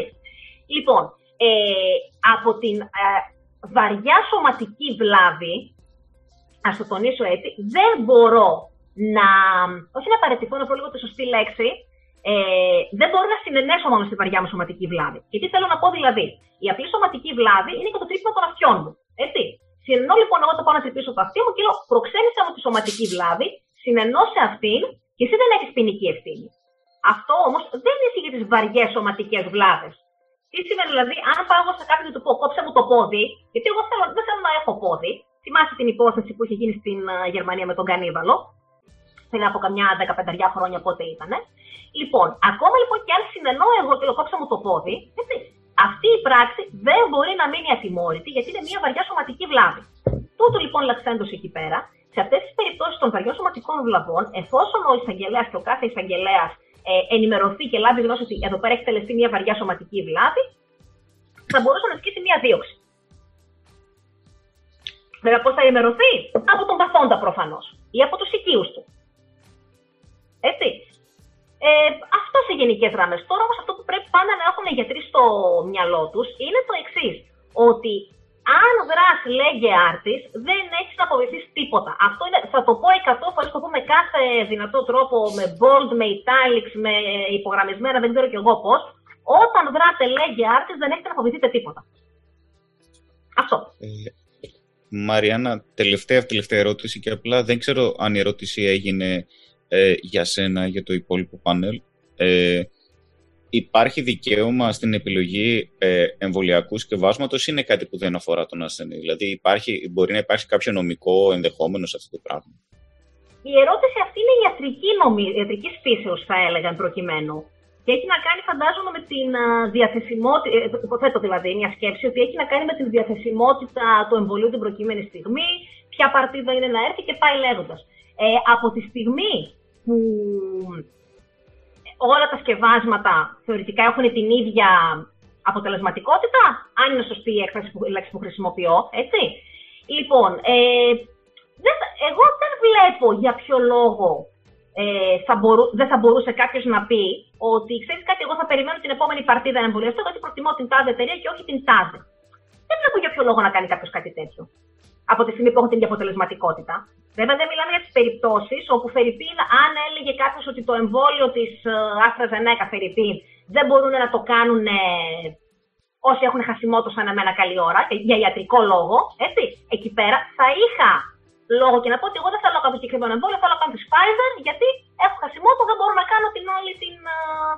Ε, τώρα τους θα μου προξενεί σωματική βλάβη. Σε αυτή την ναι, περίπτωση, είναι... ναι αυτό είναι και θέμα ιατρικό. Δηλαδή, αν ο ίδιος ο γιατρός σου δεν στο πει. Ακριβώς, ακριβώς, ναι. Ε, νομίζω ότι περισσότερο είναι ιατρικό με την έννοια της επιλογής, γιατί γίνεται πολλές φορές αυτό το ερώτημα, διότι ούτε η αποτελεσματικότητα είναι ίδια προφανώς, ε, αλλά και πάλι ε, δεν, το θέμα της διαθεσιμότητας έχει να κάνει και με άλλους παράγοντες που δεν είναι ούτε νομικοί ούτε ιατρικοί, έτσι. Ε, οπότε μάλλον είναι θέμα προτεραιότητας, δηλαδή προτεραιότητα έχει να εμβολιαστείς. Να το πω έτσι απλά. Ε, εδώ κάπου κλείνουμε. Μαριάννα, ε, κλείνουμε το πρώτο μέρος. Μαριάννα, σε ευχαριστούμε πάρα πολύ για το χρόνο σου. Να ε, καλά, Ευχαριστούμε πολύ, Μαριάννα. Εδώ πέρα, ε, άμα θέλεις μένεις στην παρέα μας ή αποχωρείς, συνεχίζουμε με το Έχεις δεύτερο το μέρος. δικαίωμα. Δεν στο περιορίζουμε. για, για τόλμα. Ε, οπότε έχουμε τα νέα για αυτές τις δύο εβδομάδες. Γιώργο, θα ήθελες να κάνεις μια εισαγωγή; Γιώργο, για Γιώργο, πες πες μου, το Γιώργο.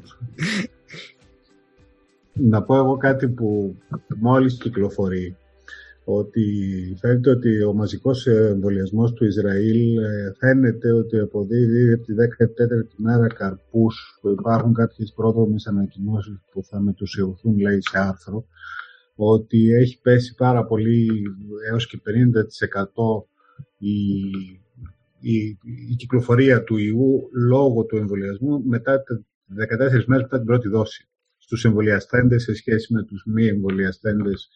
Ε, περιμένουμε να δούμε κάποια μελέτη, αλλά αυτό είναι πολύ εντυπωσιακό και είναι ενδεικτικό ότι προφανώς το εμβόλιο μάλλον θα προσφέρει και αυτό που λέμε sterilizing immunity, δηλαδή θα εμποδίζει και τη μετάδοση. Αυτό κυκλοφορεί εδώ και καμιά ώρα, οπότε αλλά επειδή ξέρουμε ότι ο εμβολιασμός των Ισραηλινών έχει προχωρήσει και επειδή βλέπω πολλές επίσημες ανακοινώσεις, είναι ένα ακόμα πολύ ευχάριστο δεδομένο και είναι και κάτι το οποίο σημαίνει ότι πρέπει να τρέξουμε και να προχωρήσουμε λίγο με τα εμβόλια, με τα διαθέσιμα εμβόλια, ε, γιατί ταυτόχρονα είχαμε χτες και κάποια ανακοίνωση από τη Βραζιλία όπου το αναμενόμενο, το κινέζικο εμβόλιο το, της Sinovac, 50,35% αποτελεσματικότητα φαίνεται να κάνει, το οποίο δεν είναι πολύ καλό νούμερο. Είναι με 50, αλλά... Πολύ ωριακό, πολύ ωριακό. Ναι. Και το οποίο να πούμε ότι μάλλον ήταν αναμενόμενο γιατί ξεκίνησα με βάση το μοναδικό άρθρο που είχαν παρουσιάσει στη βιβλιογραφία νομίζω πριν δύο μήνες στο Lancet ήταν ότι αποφάσισαν να πάνε με χαμηλή δόση και κατάφεραν να, δηλαδή, να πάνε με δόση που επήγαγε εξωτερικά αντισώματα λιγότερα από αυτά που έχουν όσοι πέρασαν τον ιό και ε, απέκτησαν φυσική ανοσία. Δεν ξέρω πώς το σκέφτηκαν, αλλά βλέπουμε ότι όλοι, όλες οι υπόλοιπες εταιρείες είναι πάρα πολύ επιθετικές και πηγαίνουν με πολύ ψηλές δόσεις για να εξασφαλίσουμε ότι θα κάνουμε πολύ ψηλούς τίτλους αντισωμάτων και θα προστατεύσουν τον κόσμο. Θα δούμε και από εκεί. Ακόμη με το σταγονόμετρο μας δίνονται λεπτομέρειες. Να μην ξεχνάμε ότι στην αρχή ήταν 70, μετά πήγε 62, μετά πήγε 50 και ακόμα δεν τα έχουμε δει όλα. Δεν βγάζουν αποτελέσματα, δεν ξέρω τι κάνουν, αλλά πιθανώς θα έχουμε από εκεί μια, ένα λιγότερο αποτελεσματικό εμβόλιο για να καλύψει ε, μια χώρα η οποία παράγει με πολλά εμβόλια, αλλά είναι και 1,5 δις και θα πρόσφερε πάρα πολλά όσον αφορά τον πληθυσμό. Αυτό είναι μάλλον η σημαντικότερη είδηση. Δεν έχουμε κάτι άλλο σημαντικό και εγώ πάνω σε αυτό που είπες, ε, δηλαδή δύο σκέψεις έτσι αυτόματες. Το ένα ε, σχετικά με τα εξωτερικά σώματα, αν θυμάμαι καλά, με διορθώνεις βέβαια, ε, οι, τα εμβόλια που κυκλοφορούν τώρα είχαν τρεις ή τέσσερις φορές νομίζω τίτλους σε σχέση με τους ε, αναρρώσαντες, ε, πώς το λένε, δεν ξέρω αυτή είναι η λέξη, όσοι ανέρωσαν από τον ιό. Ναι, ναι. Ε, και το άλλο πάρα πολύ εντυπωσιακό αυτό που αναφέρεις για το Ισραήλ. Φαντάζομαι θα έχουμε ακόμα περισσότερα δεδομένα από την Αγγλία τώρα, που προχωράει σε πολύ μαζικότερους εμβολιασμούς με μία δόση, με ό,τι υπάρχει διαθέσιμο. Φαντάζομαι ότι αν ισχύει αυτό από το Ισραήλ, θα είναι ακόμα πιο εντυπωσιακή ας πούμε, η, η επίδειξη του φαινομένου στην Αγγλία. Έτσι δεν είναι; Τουλάχιστον έτσι αναμένεται. Ελπίζω να προλάβουν να μπορέσουν να οργανωθούν και να το μελετήσουν ταυτόχρονα στην Αγγλία, γιατί επικρατεί ένα χάος εκεί πέρα. Έτσι, θέλω να, να λέγεται. Δεν είμαι σίγουρος ότι παρόλο που έχουν δώσει εξαιρετικά δείγματα στο, στο πώς έτρεξαν διάφορες δοκιμές και, ε, στα φάρμακα τουλάχιστον και πώς μελέτησαν και επιδημιολογικά και κλινικά την νόσο σε πάρα πολλά πράγματα. Ε, μάθαμε δηλαδή πολλά από τους Άγγλους. Δεν είμαι σίγουρος ότι στην παρούσα φάση θα μπορέσουν να μας πούν τόσα πολλά. Ελπίζω να μπορέσουν. Αλλά φοβάμαι ότι θα, ε, το αποτέλεσμα των μαζικών εμβολιασμών θα συμπέσει με, το, με την ε, επίδραση από το, από το μεταδοτικό στέλεχος, οπότε θα έχουμε θεματάκια εκεί και δεν θα μπορέσουμε να ξεχωρίσουμε τι ακριβώς συμβαίνει. Μάλιστα. Γιώργο; Ε, πάνω σε αυτό, ε, η αλήθεια είναι ότι πέρα από το μεταδοτικό στέλεχος, το οποίο εντάξει, ακόμα το ψάχνουμε για το αν είναι όντως τόσο μεταδοτικό, τι ακριβώς συμβαίνει. Ε, το σίγουρο είναι ότι στην Αγγλία αυτή τη στιγμή ε, επικρατεί μια κατάσταση πολύ δύσκολη, την οποία με ελπίζω να μην τη δούμε ε, στην Ελλάδα. Ε, βέβαια δεν βλέπω και πολλές ενέργειες να γίνονται για να μην ζήσουμε αυτή την κατάσταση, αλλά τέλος πάντων. Ε, σε ό,τι αφορά λοιπόν την Αγγλία, ε, νομίζω πως ε, αυτό είναι γνώμη, έτσι, ξεκάθαρα. Ε, νομίζω πως ε, δεν ήταν και πάρα πολύ καλή ιδέα αυτό με, τις, ε, με τη μία δόση, τουλάχιστον για το εμβόλιο της Pfizer. Ε, έτσι το, το βλέπω με βάση τα δεδομένα. Καταλαβαίνω ότι θέλουν να εμβολιάσουν μαζικά. Ε, απλά είναι η σκέψη μου τον τελευταίο καιρό ότι ε, δεν ξέρω αν θα, αν θα, αν θα βοηθήσει στην παρούσα φάση έτσι, με τόσο, ε, τόσο υψηλά που είναι το οικό φορτίο, ε, χωρίς δεδομένα τουλάχιστον για το εμβόλιο της Pfizer για την απόσταση της δόσης, με την ίδια τη Pfizer, ε, αν θυμάμαι καλά, να μην το εγκρίνει, ας πούμε αυτό. Ε, δεν ξέρω, Γιώργος, εσύ τι λες σε αυτό, ποιες είναι οι σκέψεις σου; Ξέρω ότι είναι δύσκολο σαν απόφασης. Από, από μια πλευρά το, ε, δεν μπορούμε να ξέρουμε ακριβώς πώς ε, παράγει, πώς υπάγεται αυτή η ανοσία ε, που, που προκαλεί το εμβόλιο, σε ποιες παραμέτρους ακριβώς θα μπορούσαμε να τη μετρήσουμε και να την αξιολογήσουμε. Είναι, και, είναι από πολλές οδούς που προκαλείται η ανοσία. Για παράδειγμα, αν μετρήσουμε εξοδοτηρητικά αντισώματα, τότε η φάση δεν κάνει τίποτα με την πρώτη δόση, θα έχει οπωσδήποτε τη δεύτερη δόση. Το έχουν δείξει όλες οι μελέτες. Και ειδικά στους ηλικιωμένους. Αλλά Είδαμε όμως ότι στην, στην, στην τρίτη φάση είδαμε ότι ήδη από τη 12η μέρα άρχισε να αλλάζει η καμπύλη, δηλαδή ε, επιπεδώθηκαν τα κρούσματα τα θετικά στην ομάδα των εμβολιαστέντων από τη 10η μέρα από την πρώτη δόση. Άρα, ε, πιθανώς με κάποιον άλλον τρόπο επάγεται μια επαρκής ανοσία ήδη από τη 10η μέρα και αυτό τον υπολογισμό που έκαναν οι Άγγλοι ε, ότι η ανοσία της, ε, ότι η αποτελεσματικότητα μετά την πρώτη δόση, αν τη μετρήσεις από την 14η μέρα, ας πούμε, και μετά, ε, ελαττώνονται πολύ τα κρούσματα, όντως με μία δόση. Το ερώτημα είναι πώς θα κρατήσει αυτό το πράγμα.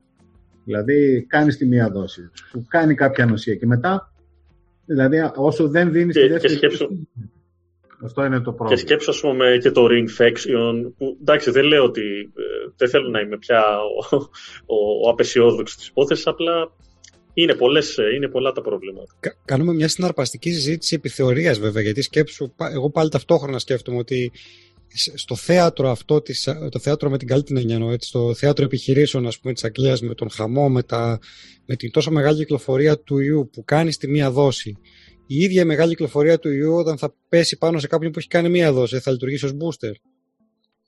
Οπότε τελικά δεν θα μεγαλώσει, δεν θα επεκτείνει ακόμα περισσότερο την ανοσία αυτού που έχει κάνει μία δόση. Ναι. Και αυτό δεν πρέπει να το Θεωρητικά σκεφτούμε. έχει μία βάση, ναι. Έχει θεωρητικά μία βάση. Δεν ξέρουμε όμως ε, πόσο θα σε προστατεύσει από τη βαριά νόσο αυτόν με τη μία δόση. Δηλαδή θα λειτουργήσει ως booster, ναι. αλλά με πιο κλινικό mm. κόστος. Ναι, σωστά. Ε, αυτό είναι το θέμα. Κατανοούμε την κατάσταση που επικρατεί και πιστεύω ότι και το επόμενο δεκαήμερο θα είναι σίγουρα χειρότερη. Και αυτό που είπε και ο Γιώργος πριν, ότι οφείλουμε να εστιάσουμε στο πώς δεν θα φτάσουμε εκεί. Και θέλουμε πολύ sequencing, το οποίο δεν ξέρω πόσο γίνεται. Θέλουμε πολύ προσοχή, όχι μόνο στην Ελλάδα, αλλά και παγκοσμίως με την Νότιο Αφρική, γιατί φαίνεται ότι το στέλεχος στην Νότιο Αφρικής είναι ίσως πιο ζώρικο από το Βρετανικό. Δηλαδή δεν είναι μόνο μεταδοτικό, αλλά ίσως σε κάποιους, τουλάχιστον εργαστηριακά, μπορεί να είναι και κάπως ανθεκτικότερο στα, στα, στην ανοσία του οργανισμού, κάπως, δηλαδή μπορεί να κάνει περισσότερες επαναλημμόξεις ούτω καθεξής. Θεωρητικά είναι και αυτά. Να ξεφεύγει από τα αντισώματα.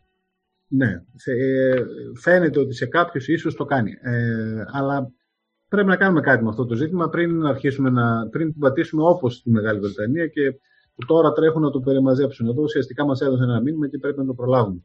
Κάποιοι λένε ότι είναι σαν να, ουσιαστικά να ξεκινάμε από την αρχή, δηλαδή σαν να βρισκόμαστε στη φάση που βρισκόμαστε το Μάρτιο. Έχουμε ένα πολύ πιο επιθετικό στέλεχος, ε, αυξάνει κατά 40% την, τις δευτερογενείς λοιμώξεις σύμφωνα με, την, με τη μολύνση σύμφωνα με, με τα αγγλικά στοιχεία.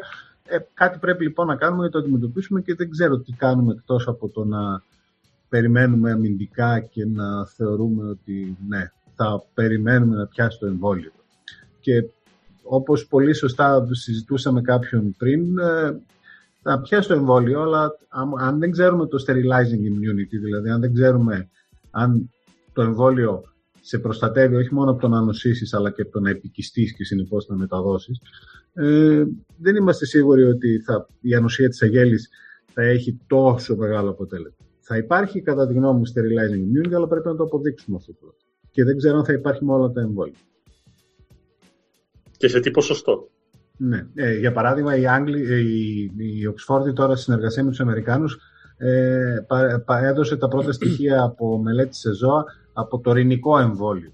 Ε, αυτή τη βδομάδα βγήκαν νομίζω δύο ή τρεις μελέτες με, αποτέλεσμα, από, με, ε, με αποτελέσματα από πρώτες μελέτες σε ζώα με εμβόλια που χορηγούνται από τη μύτη. Με τη λογική ότι από εκεί μπαίνει ο ιός, οπότε εκεί θα πρέπει να εστιάσουμε ώστε να μπλοκάρουμε την είσοδό του. Ε, στα ζώα το εμβόλιο, το αντίστοιχο της AstraZeneca Oxford, αλλά σε ειρηνική χορήγηση φάνηκε ότι πήγε καλύτερα από mm. ότι πήγε το ενδομικό. Αλλά βέβαια θέλει πολύ δρόμο αυτό ακόμα για να φτάσουμε να το σκεφτόμαστε. Γιώργο, θυμάσαι ναι. Αυτό η μόνη για το... και εμένα και το Γιώργο είναι ναι, ε, εκμηδενίζουμε τον ιό, COVID zero. Mm. Kill it. Ε, κοιτάγαμε, θυμάσαι Γιώργο, για το sterilizing immunity και μας έκανε εντύπωση πως το intranasal flu vaccine, ας πούμε, κάνει sterilizing immunity και μα, ναι. στο, στο, στο εγχειρίδιο του, του plotting, έτσι. Ναι, νομίζω ότι είναι και το μέλλον. Εντάξει, ε, θα γυρίσει και να πει γιατί δεν ξεκινήσαμε κατευθείαν από εκεί, ε, το οποίο είναι κυρίως τεχνικό το θέμα. Ε, αλλά ας μην πούμε σε αυτή τη διαδικασία. Το θέμα είναι ότι στο μέλλον ε, περιμένουμε καλά εμβόλια που να προστατεύουν ε, το, τη βλενογόνο εκεί της μύτης, γιατί ουσιαστικά ε, η μύτη είναι κύρια είσοδος του, του ιού και εγώ ε, εντάξει, έκανα έτσι περιπεκτικά, είχα πει ένα αστείο ότι σταματήστε να σκαλίζετε τη μύτη σας, αλλά αν το καλοσκεφτείς έχει νόημα, έτσι, δηλαδή το είπα για αστείο, αλλά έχει και λίγο νόημα ότι βοηθάς έτσι, την είσοδο του ιού. Ε, νομίζω ότι είναι πολύ βασικό να έχουμε και αυτή τη βοήθεια από τέτοιου είδους εμβόλια, ε, αλλά θα είναι στις επόμενες γενιές. Ε, δεν θα είναι τώρα. Τώρα έχουμε πολύ συγκεκριμένα εμβόλια, έρχονται κι άλλα. Ελπίζουμε να δούμε με την Άστρα Ζένικα τι θα γίνει στην Ευρωπαϊκή Ένωση στις, ε, μέχρι τις 29 Ιανουαρίου που είπαν. Ε, έχουμε το Novavax ε, και έχουμε και το άλλο mRNA εμβόλιο, το CureVac, το οποίο θέλω, ναι, θέλω να ελπίζω ότι ε, θα το δουν λίγο πιο γρήγορα από την άποψη ότι είναι πραγματικά πολύ όμοιο ε, με, το, με τα άλλα δύο που ήδη κυκλοφορούν και έτσι υπάρχουν ήδη δεδομένα για την ίδια κλάση, ας πούμε έτσι, φαρμάκων. το δούμε.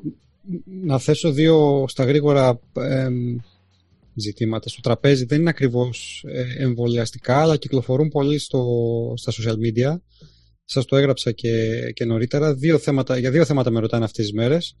Ε, το ένα είναι η ανακάλυψη της κούβας για την Ιντερφερόνη. Δεν ξέρω γιατί επανήλθε στην ε, ε, επικαιρότητα και αν είναι όντως ανακάλυψη της κούβας και τι καινούργιο φέρει στο τραπέζι.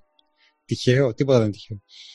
Και το άλλο είναι για την μετανάλυση αυτή, την ε, live μετανάλυση της βιταμίνης D που κυκλοφορεί ε, με αρκετά εντυπωσιακά ευρήματα και ήθελα, αν πρόλαβε ο Γιώργος Παπάς να το ρίξει μια ματιά, να το συζητήσουμε λιγάκι. Ε, λοιπόν, να πούμε για, την, ε, για τον αζωφερόν αυτό το σκεύασμα που αναφέρεται ότι, ότι δίνεται νομίζω στους εισερχόμενους στην Κούβα ως προφύλαξη. Αυτό από τον Απρίλιο ήδη το δοκίμασαν οι Κινέζοι, δηλαδή να δίνουν να κάνουν ειρηνικά, με ειρηνικό σπρέι εντερφερόνι, έτσι ώστε το δοκίμασαν σε διάφορους εργαζόμενους υγειονομικούς. Υπήρχε λοιπόν μια μελέτη που την είχα σχολιάσει ήδη από τότε, ήταν πολύ εντυπωσιακή.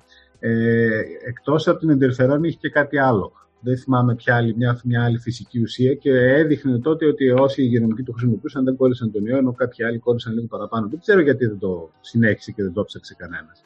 Ε, η ιστορία με την Ιντερφερόνη είναι πάντα ε, περίπλοκη, δηλαδή ακόμα και τώρα, ενώ έχουμε μάθει τόσα πολλά για τη συμμετοχή της Ιντερφερόνης στην ε, λίμωξη και στο COVID ε, συγκεκριμένα, δεν έχουμε, αποτέλε... δεν έχουμε συμπεράνει στο πού μπορεί να δράσει η σωτήρια και ποια μορφή εντερφερόνης και το καθεξής. Ε, τώρα, ε, όσον αφορά το αν ε, ισχύει κάτι ότι αν μπορεί να δράσει ένα τέτοιο ειρηνικό εκνεύσιμο εντερφερόνης προστατευτικά, μακάρι. Αλλά να δούμε καμιά μελέτη. Γιατί μελέτες, η πικρή αλήθεια είναι ότι οι συνάδελφοι από την Κούβα έχουν δώσει κάποιες μελέτες που δεν είναι και ποιοτικότερες, δηλαδή ας πούμε το μονοκλονικό, το αντίστοιχο, το, το, το, το, το, που δίνουν εκεί στην Κούβα, δεν θυμάμαι ποιο είναι το, το όνομά του ακριβώς, αλλά αντίστοιχο είναι, ε, παρουσίασε μια μελέτη όπου πήγε καλά λέει το αυτό, αλλά ε, πήγε πολύ καλά η χορήγησή του, αλλά αυτοί που δεν το πήραν ήταν 90% διαβητικοί και ηλικιωμένοι, ενώ αυτοί που το πήραν ήταν υγιείς και χωρίς ζάχαρο και νεότατοι.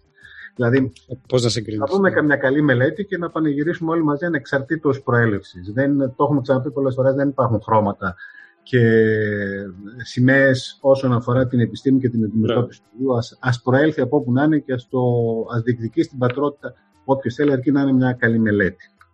Αυτό. Ε, Γιώργο, πάντως ε, είδα στο Lancet μια μελέτη Άγγλων ε, σχετικά με, το, με την υπερφερόνη. Ε, δεν ξέρω αν την έχεις δει, άμα είναι θα σα στείλω πιο μετά. Είναι, είναι τη γνωστή μελέτη στο Southampton που την είχαν βγάλει το καλοκαίρι και είχαν πει ότι α, βαρίστε, βελατώσαμε κατά 70% και ούτω καθεξής κάτι. Ε, αν προσέξεις όμως, θα δεις ότι νομίζω ότι είναι αυτή η μελέτη, λέει ότι όταν έγινε εξωτερική στατιστική εκτίμηση, δεν ήταν στατιστικά σημαντικό το αποτέλεσμα. Δηλαδή αυτοί το, το έβγαλαν κάπως στατιστικά σημαντικό, αλλά όταν, επειδή ήταν μικρός ο αριθμός των ασθενών, όταν το μελέτησαν κάποιοι εξωτερικοί, πιθανώς γιατί επέμειναν κάποιοι reviewers να το κάνουν, τους είπαν ότι όχι παιδιά, εντάξει, ναι, το αποτέλεσμα ναι μεν, αλλά δεν είναι Θα το δω, γιατί είναι, του, είναι, το διάβασα το Νοέμβρη, είναι του Νοεμβρίου το άρθρο. Ναι, του Νοεμβρίου, ε, ναι. Του Νοεμβρίου, α, καλά, ναι, το ήθελα, εντάξει. Είχαν βγάλει δελτία τύπου. Και μετά okay. τον Νοέμβριο δημοσιεύτηκε και δες το λίγο, έχει μια, είναι ένα πολύ πρωτότυπο πράγμα ότι προφανώς κάποιοι reviewers επέβαλαν ένα εξωτερικό στατιστικό έλεγχο και ο στατιστικός ο εξωτερικός έλεγχος έλεγε ότι δεν έχετε σημαντικό αποτέλεσμα. Πολύ παράξενο, δηλαδή από τα πολύ σπάνια που έχω δει. Ε, ε, και το άλλο που ρώτησε, Διαμαντής, συγγνώμη, το ξέχασα. Για τη βιταμίνη D και μια μετανάλυση. D. Τώρα, εγώ είμαι προκατηλημένος, δεν είμαι και πολύ οπαδό τη βιταμίνης D. Γι' αυτό σε ρωτάω συγκεκριμένα. η μετανάλυση, το πρόβλημα με τη μετανάλυση είναι ότι ε, από τι μελέτες ξεκινάει και ορισμένες από αυτές τις μελέτες έχουν τεράστια ελλείμματα και τεράστια bias. Οπότε, όταν μαζέψεις όλες αυτές τις ελαττωματικές μελέτες, δεν είναι απαραίτητο να σου δώσουν ένα αξιόπιστο αποτέλεσμα.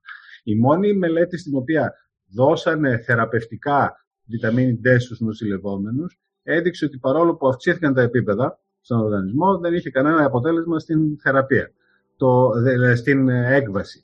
Αυτό, άρα εκεί δηλαδή θεραπευτικά δεν, δεν έχει κανένα αποτέλεσμα. Μετά ε, υπάρχει Σαν προφύλαξη; Υπάρχει έκθεση της NICE, της Βρετανικής που βγήκε πρόσφατα, η οποία είναι σαφής και λέει ότι ε, η καλή πρακτική είναι ότι θέλετε να πάρετε βιταμίνη D για να έχετε υγεία στα κόκαλά σας, ναι, αλλά μην θεωρείτε ότι θα πάρετε βιταμίνη D για να σας προστατεύσει σε κάποιο επίπεδο από, τον, από την λίμωξη από, το, από τον νέο κορονοϊό, είτε από να σας προφυλάξει, είτε να σας γλιτώσει από σοβαρότερες επιπλοκές.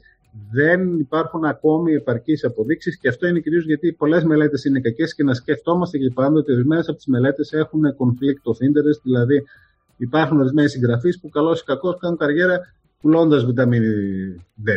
Ε, εκεί είναι πολύ εύκολο να αποδείξεις μετά με κάποιους τρόπους ότι η βιταμίνη D είναι καλή, άμα θες να το αποδείξεις. Και, αν, και δυστυχώς υπάρχουν και πρόθυμα περιοδικά που δεν είναι πάντα αξιόπιστα και που στο πλατή κοινό μερικές φορές έχουν, δεν μπορεί να το ξεχωρίσει αυτό το πράγμα. Άρα για τη βιταμίνη D ε, ας παραμείνουμε στο ότι καλά είναι να διατηρούμε κάποια επίπεδα ε, στο οργανισμό, κυρίως για την οστική υγεία και με βάση τα δεδομένα.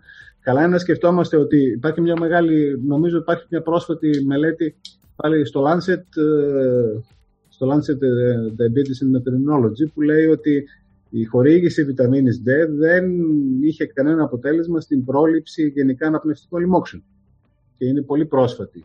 Νομίζω είναι χτεσινή, κάτι τέτοιο. Δηλαδή, ε, όλες οι μεγάλες μελέτες που έγιναν με βιταμίνη D δεν έδειξαν αποτέλεσμα. Πολλές μικρές μελέτες λένε ότι ναι, αυτό, εκείνο, το άλλο κτλ. Ας είμαστε επιφυλακτικοί και να, να σκεφτόμαστε ότι έχει μια τοξικότητα η υπερδοσολογία της. Αυτό. Ε, με όλο το, το γνωστό, τη γνωστή μη θετική στάση μου απέναντι στην βιταμίνη. Το λέω εξ αρχής. Okay. Ναι, νομίζω ότι είναι, είναι αυτό που λέμε ε, μέτρων άριστον. Πάμε μέτρων άριστον, δηλαδή ότι στη περίπτωση της βιταμίνης προσέχουμε για να έχουμε τα επιθυμητά επίπεδα και μέχρι εκεί. Όχι κάτι επιπλέον ε, και σίγουρα δεν είναι ε, κάποιο game changer, έτσι.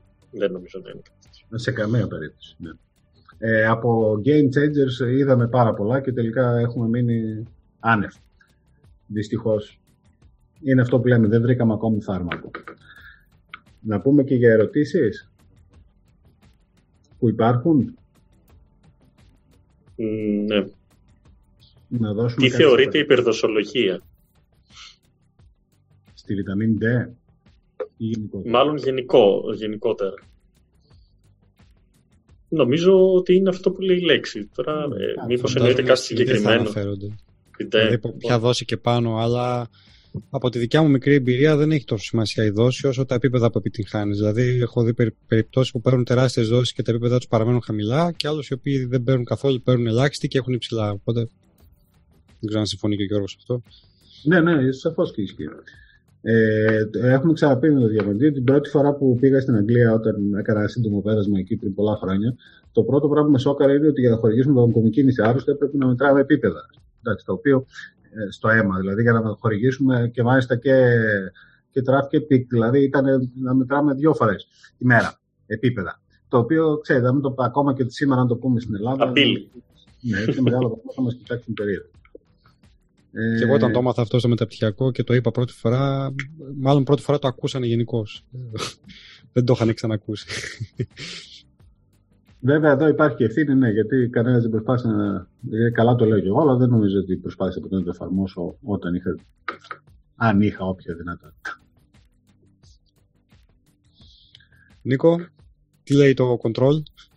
Το control δεν έχει κάτι. Νομίζω ότι έχουμε καλύψει τα πάντα. Ε, έχουμε καλύψει σχεδόν και τη μια μισή ώρα. Να πούμε λίγο για κάποιες ερωτήσεις, δεν ξέρω αν τις απαντήσαμε όλες. Ε, ναι, για ερσεπτίν και αλληλεπίδραση με το εμβόλιο. Ναι, δεν υπάρχει κάτι που να αναφέρεται. Ναι, να, υπάρχει, να θεωρείται ότι υπάρχει κάποια προβληματική αλληλοσυσχέτιση και πιθανώς δεν υπάρχει και το ερωτηματικό αν θα είναι αποτελεσματικό το εμβόλιο ή αν θα είναι λιγότερο αποτελεσματικό σε σχέση με, ε, με έναν υγιή άνθρωπο που δεν παίρνει κάποια θεραπεία, ναι. Ε, για το ελίκοις δεν ξέρω αν απαντήσαμε. Που... Δεν απαντήσαμε. Ε, για το Eliquis, λοιπόν, ναι, όπως και για κάθε αντιπικτικό, υπάρχει ένας φόβος όταν κάνεις μια ένεση να κάνεις ένα μάτωμα στην περιοχή. Ε, οπότε αυτό είναι ένα ζήτημα. Θέλει ίσως με έναν χρονισμό, δηλαδή τι ώρα θα κάνεις το εμβόλιο, να προσαρμόσεις την δόση του προηγούμενου 12ωρου, 24ωρου, γιατί το υλίκο είναι δύο φορές τη μέρα. Ε, γιατί νοσοκομιακά πρωτόκολλα Αμερικάνικων νοσοκομείων έχουν χορήγηση βιταμίνη D. Το East Virginia Medical School, παιδιά, είναι ένα που κυκλοφορούν τα πρωτόκολλά του παντού. Είναι ένα, νοσοκο, ένα πανεπιστήμιο το οποίο είναι πολύ κάτω από όλα τα ελληνικά πανεπιστήμια σε όλες τις κατατάξεις του κόσμου. Δηλαδή δεν μπορούμε να συζητάμε τώρα γιατί το East Virginia λέει έτσι, ποιο είναι το East Virginia Medical School και τι ακριβώς εκεί είναι αυτοί οι επιστήμονες, ποιο είναι το βιογραφικό τους το 2000 νοσοκομείο ε, πανεπιστήμιο στον κόσμο. Α ακούσουμε το Πανεπιστήμιο Ιωαννίνων που δεν λέει, δεν δίνει βιταμίνη D, για παράδειγμα. Είναι πολύ πιο πάνω στην κατάσταση. Για παράδειγμα. Για το ελίκοης λοιπόν, ας, ανάλογα με την ώρα θα συνεννοηθεί με τον γιατρό του κάποιος που το λαμβάνει, όπως και κάθε αντιπικτικό, για το πώς θα προσαρμόσει τη δόση την προηγούμενη μέρα και τη μέρα εκείνη. Ε, για τους αλλεργικούς που έγινε μια ερώτηση, έχουμε απαντήσει γενικώς να πω ότι δεν ξέρουμε πόσο αλλεργιογόνα θα είναι τα άλλα τα εμβόλια. Δηλαδή, κάποιος ο οποίος είναι αλλεργικός, μπορεί να, να, μπορεί να πάρει το εμβόλιο της Johnson Johnson, για παράδειγμα λέω εγώ τώρα, ή της Άστρα και να μην υπάρχει ε, ζήτημα. Ε, για, για όλα τα νοσοκατασταλτικά έχουμε πει ότι καλά είναι να δοθούν θεραπείες, καλά είναι να εμβολιαστούν όλοι οι νοσοκατασταλμένοι, αλλά ανάλογα με το σκέπασμα που παίρνει ο καθένας και οι ογκολογικοί ασθενείς που παίρνουν π.χ. χλωραμβουκίλη, οι άλλοι που παίρνουν χιουμίρα ή ούτω καθεξής που οι γαστρεντερολογικοί ασθενείς, όλοι αυτοί θα πρέπει να συζητήσουν με τον γιατρό τους πώς θα βάλουν την θεραπεία σε σχέση με τον εμβολιασμό. Σε κάποιους μπορεί να μην χρειάζεται καμία τροποποίηση, σε κάποιους μπορεί να χρειαστούν δραστικές τροποποιήσεις. Οπότε καλά είναι να τρέξουν και τα ραντεβού νωρίτερα. Είναι αυτό που έχουμε πει πολλές φορές, ότι κάποια στιγμή θα πρέπει να, να ξέρει και ο 60χρονο που παίρνει κάποια αγωγή πότε ακριβώς θα εμβολιαστεί. Α του πούνε 15 Μαρτίου, δεν έχει σημασία, αλλά να ξέρει ώστε να προσαρμόσει θεραπείες Αυτό είναι ένα ζήτημα. Και το άλλο ζήτημα που ελπίζουμε να λυθεί είναι ε, αυτό με τους κατάκητους που δεν μπορούν να πάνε στα εμβολιαστικά κέντρα και το οποίο έχει ακουστεί αρκετά τις τελευταίες ημέρες. Ναι, και ε... τις άλλες αλλεργίες δεν έχουμε κάποιο θέμα. Δεν... Ναι, και για αυτό που αναφέρεται για την πενικυλίνη δεν υπάρχει. Ναι, δεν υπάρχει. ε, για τη χρήση αντιλιακών. Συγγνώμη. Χρήση αντιλιακών, αν μπλοκάρει τη βιταμίνη D, ε, από όσο ξέρω, ναι, την μπλοκάρει όχι τελείως, αλλά σίγουρα ε, μειώνει ε, την πρόσληψη της βιταμίνης D, όπως και το χρώμα του δέρματος παίζει ρόλο στην πρόσληψη του, της βιταμίνης D. Αλήθεια. Εγώ, ας πούμε, για παράδειγμα. Εγώ, ας ναι, πούμε, έτσι, για ανοιχτό χρώμα παράγουν περισσότεροι. Άρα, εγώ γενικά καλά είμαι, εντάξει, το έχουμε. Εσύ είσαι σούπερ. Ε, το ανέβρισμα δεν αποτελεί αντέληξη, ναι. Ε, και ε, νεαρότεροι, νεότεροι άνθρωποι που έχουν σοβαρά προβλήματα υγείας θα πρέπει λίγο να δούμε πώς θα υποτίθεται ότι θα ανήκουν στη δεύτερη φουρνιά που θα εμβολιαστεί αλλά το κάθε πρόβλημα υγείας και το πώς επηρεάζει την ευαισθησία στην λίμωξη από τον κορονοϊό δεν έχει σταδιοποιηθεί αρκετά. Οπότε φοβάμαι ότι θα πρέπει να γίνεται συζήτηση μέσω των θεραπώντων και μέσω των οργανώσεων των ασθενών έτσι ώστε να προωθήσουμε τον εμβολιασμό των ασθενών. Ε, αυτό. Ναι, δηλαδή ένας, άνθρωπο, ένας νεαρός που έχει ζαχαρό διαβήτη τύπου 1 πιθανότατα, ναι, ήδη μόνο και μόνο με αυτό θα έχει αυξημένη πιθανότητα. Ε, να νοσήσει σοβαρά, αν και στην Αγγλία νομίζω έχουν βάλει μόνο το ζαχαρό διαβήτη τύπου 2 στην υψηλή προτεραιότητα. Ε, οι ομάδες των ασθενών θα πρέπει λίγο να το κυνηγήσουν με το κράτος. Το χασιμότο δεν έχει κανένα θέμα. Το είπε η Μαριάννα πριν και τώρα μας ρωτάνε για το χασιμότο. Λοιπόν, όχι, το χασιμότο, ε, χασιμότο έχουν οι μισές γυναίκες της ηλικίας της Μαριάννας πλέον. Ε, και βάλει, και βάλει. Ναι. Οπότε... ήταν τελείως στοιχείο το παράδειγμα. Το ανέφερα γιατί έχω εγώ και το γνωρίζω γι' αυτό. Ναι, ε, κουνάει και η γυναίκα μου τα χέρια από εδώ, γιατί και, και εγώ έχω. Ναι λοιπόν, Επειδή βλέπω ότι ο καθένας ρωτάει για ό,τι ναι. τον απασχολεί, να πούμε απλά ότι οι αντενδείξεις είναι τρεις. Αυτές είναι, δεν έχει άλλες. Έτσι δεν είναι. Δηλαδή, βλέπω και άλλα σχόλια πιο κάτω, επιληψία και πενικυλίνια φόρου ζωής και μετα, μεταμόσχε. Είναι τρία πράγματα. Ουσιαστικά να έχεις αναφυλακτικού τύπου αντίδραση σε οποιοδήποτε συστατικό του εμβολίου ή σε προηγούμενη δόση του εμβολίου, αυτό το πράγμα είναι έτσι. Ούτε καν τρεις δεν είναι. Δεν νομίζω ότι υπάρχει άλλη απόλυτη αντένδειξη. Ε, και από εκεί και πέρα, σε κάθε Οποιαδήποτε περίπτωση... Οποιαδήποτε κατάσταση υγείας άλλη δεν θεωρείται αντένδειξη. Ε, οποιαδήποτε επιφυλακτικότητα μπορεί να υπάρχει για το κατά πόσο θα είναι δραστικό το εμβόλιο, για το αν θα υπάρχει κάποια αλληλεπίδραση, ε, είτε δεν θα υπάρχουν δεδομένα, είτε δεν είναι αντένδειξη. Ε, και σε κάθε περίπτωση, αν σας προβληματίζει κάτι, πρέπει να το συζητήσετε με τον γιατρό σας. Δηλαδή, ε, ε, εντάξει, εμείς μπορούμε να απαντήσουμε γενικά ποια είναι τα guidelines, ε, τι λέει το ε, φύλλο χρήσης, αλλά από εκεί και πέρα καταλαβαίνετε ότι από τη στιγμή που είναι γνωστές ποιες είναι οι ενδείξει, ε, μην το προσωποποιούμε και τόσο πολύ. Ε, βλέπω εδώ ε, επίσης κάτι άλλο για το αν είναι απαραίτητο να εμβολιαστούμε όλοι για να έχουμε ανοσία γέλης. Ε, για να απαντήσουμε σε αυτό το ερώτημα, θα πρέπει να ξέρουμε ποιο είναι το ποσοστό που χρειάζεται για να έχουμε ανοσία γέλης, το οποίο δεν το ξέρουμε. Ε, επομένως, ε, η στρατηγική είναι όσο περισσότεροι τόσο καλύτερα. Αυτή είναι η στρατηγική. Ε, το ότι θα, αν θα εμβολιαστούμε όλοι, εντάξει, είναι λίγο δύσκολο, ε, αλλά ε, μόνο αυτό μπορεί να είναι ο στόχος. Το καλύτερο. Βάζει υψηλού στόχους για να πετύχεις όσο καλύτερο γίνεται. Και ένα άλλο σχόλιο που λέει για την ενίσχυση του ανοσοποιητικού. Ε, ναι, είχα κάνει και όσοι έτσι με ακολουθείτε στο facebook, είχα κάνει κάποτε ένα post που έλεγα ότι δεν είναι σωστό να μιλάμε για ενίσχυση του νοσοποιητικού, αλλά για ρύθμιση, ότι είναι, ε, ένα νοσοποιητικό είναι απορριθμισμένο και όχι αδύναμο, είναι έτσι, λέξεις καμιά φορά ε, οδηγούν σε λανθασμένα συμπεράσματα. Ε, τώρα για, το, για τις υπερτροφές ή και για το, την ισορροπημένη διατροφή να το καλά, νομίζω ότι πηγαίνουμε σε ε, σε άλλα επίπεδα. Ε, σίγουρα η διατροφή παίζει κάποιο ρόλο, σίγουρα κάποιοι πουλάνε παπάντζες, ε, αλλά το θέμα είναι σε κάθε περίπτωση στην επιστήμη πρέπει να τεκμηριώνεις αυτό που λες. Εφόσον υπάρχουν, ε, αν υπάρχουν κλινικές μελέτες ε, και άλλου τύπου observational study real world evidence data, τότε δεν μπορείς να πεις σε κανένα τίποτα. Ναι, κοίταξε, αυτό που λέμε προαγωγή της υγείας ε, είναι πολύ διάστατο. Έτσι. Κάποιος για να είναι υγιής πρέπει να τρέφεται σωστά, να γυμνάζεται αρκετά, να μην καπνίζει, να μην πίνει. 4-5 πράγματα που είναι βασικά, είναι άλλα 5-6-7 που είναι δευτερεύοντα. Αλλά από εκεί πέρα magic bullets δεν υπάρχουν. Έτσι. Μαγικά σκευάσματα διατροφής που τα παίρνεις και ξαφνικά γίνει σε Superman. Μακάρι να είχαμε. Όλοι θέλουμε ένα fix γρήγορο. Αλλά δεν, δεν παίζει. Και όποιος το βρει θα γίνεις ζάπλουτο. Ε, Ξέρω αν, δεν έχουμε κάτι άλλο. Όχι. Να πούμε για όσοι έχουν απορία ότι έληξε ένα-ένα. Γιατί κάποιοι διαμαρτυρήθηκαν για το πάνω. Αυτή νομίζω ήταν η μεγαλύτερη απορία. Στην περίπτωση. και δεν μπορούσαν να δουν το ποδόσφαιρο, λοιπόν μπορούμε να του πούμε ότι έληξε ένα-ένα όπως αναμενόταν. Ήταν στην ε, έχω να πω ότι μετά το εμβόλιο έχω αρχίσει να συμπαθώ το Ολυμπιακό. Μπορεί να μετρήσει ως παρενέργεια. Σοβαρή. και μετά από αυτό το Τελικά εσύ φοβόσουν να εμβολιάσει πρώτα από όλου. Λοιπόν, αεξίδε, παυτσίδε και λοιπόν. Είδε συγκρίνια τι κάνει, ε. Εσύ εγκρίνιαζες, εμείς οι ιδιώτες δεν εμβολιαστούμε, τσουπ το έκανες. Εγώ σε 13 ε, μέρες. Είμαστε ευτυχείς στα Γιάννενα και μάλιστα στο νομό Ιωαννίνων ήδη έχουν εμβολιαστεί πάρα πολλοί ιδιώτες, χτες και σήμερα. Ε, εξακολουθεί να υπάρχει ένα χάος και πολλοί παρόλο που είχαν δηλώσει τον ιατρικό σύλλογο ότι θέλουν να εμβολιαστούν, κάπου έχει χαθεί η όλη κατάσταση. Εμένα με πήραν ξαφνικά χθε 12 η ώρα και μου λένε Έλα στο Πανεπιστημιακό να εμβολιαστεί μία μισή. Λέω Έρχομαι τώρα, τα κλείνω όλα και τρέχω. Με τα δύο χέρια.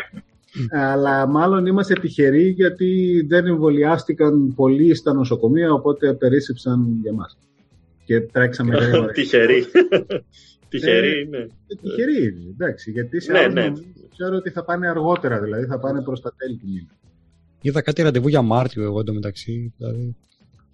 Εντάξει, γι' αυτό πανηγυρίζουμε, γιατί εντάξει, ναι, είναι πολύ σημαντικός. Κύριε, Κύριε Νίκο. Ε, ήρθε η ώρα να κλείσουμε, αφού θα γίνουν κάποιοι Ολυμπιακοί. Ε, ευχαριστούμε πολύ όσους ήταν σήμερα μαζί μας. Ευχαριστούμε πάρα πολύ Μαριάννα για τον χρόνο σου. Ναι, ραντεβού, με όλους, ραντεβού με όλους σε δύο εβδομάδες από τώρα. Καλό βράδυ. Και να πω συγγνώμη σε αυτό το σημείο ότι όσες ερωτήσεις δεν απαντήθηκαν ε, θα απαντηθούν γραπτός. Να είστε καλά. Καλή Καλό βράδυ. Καλό βράδυ. Καλή νύχτα, καλό ξημέρωμα.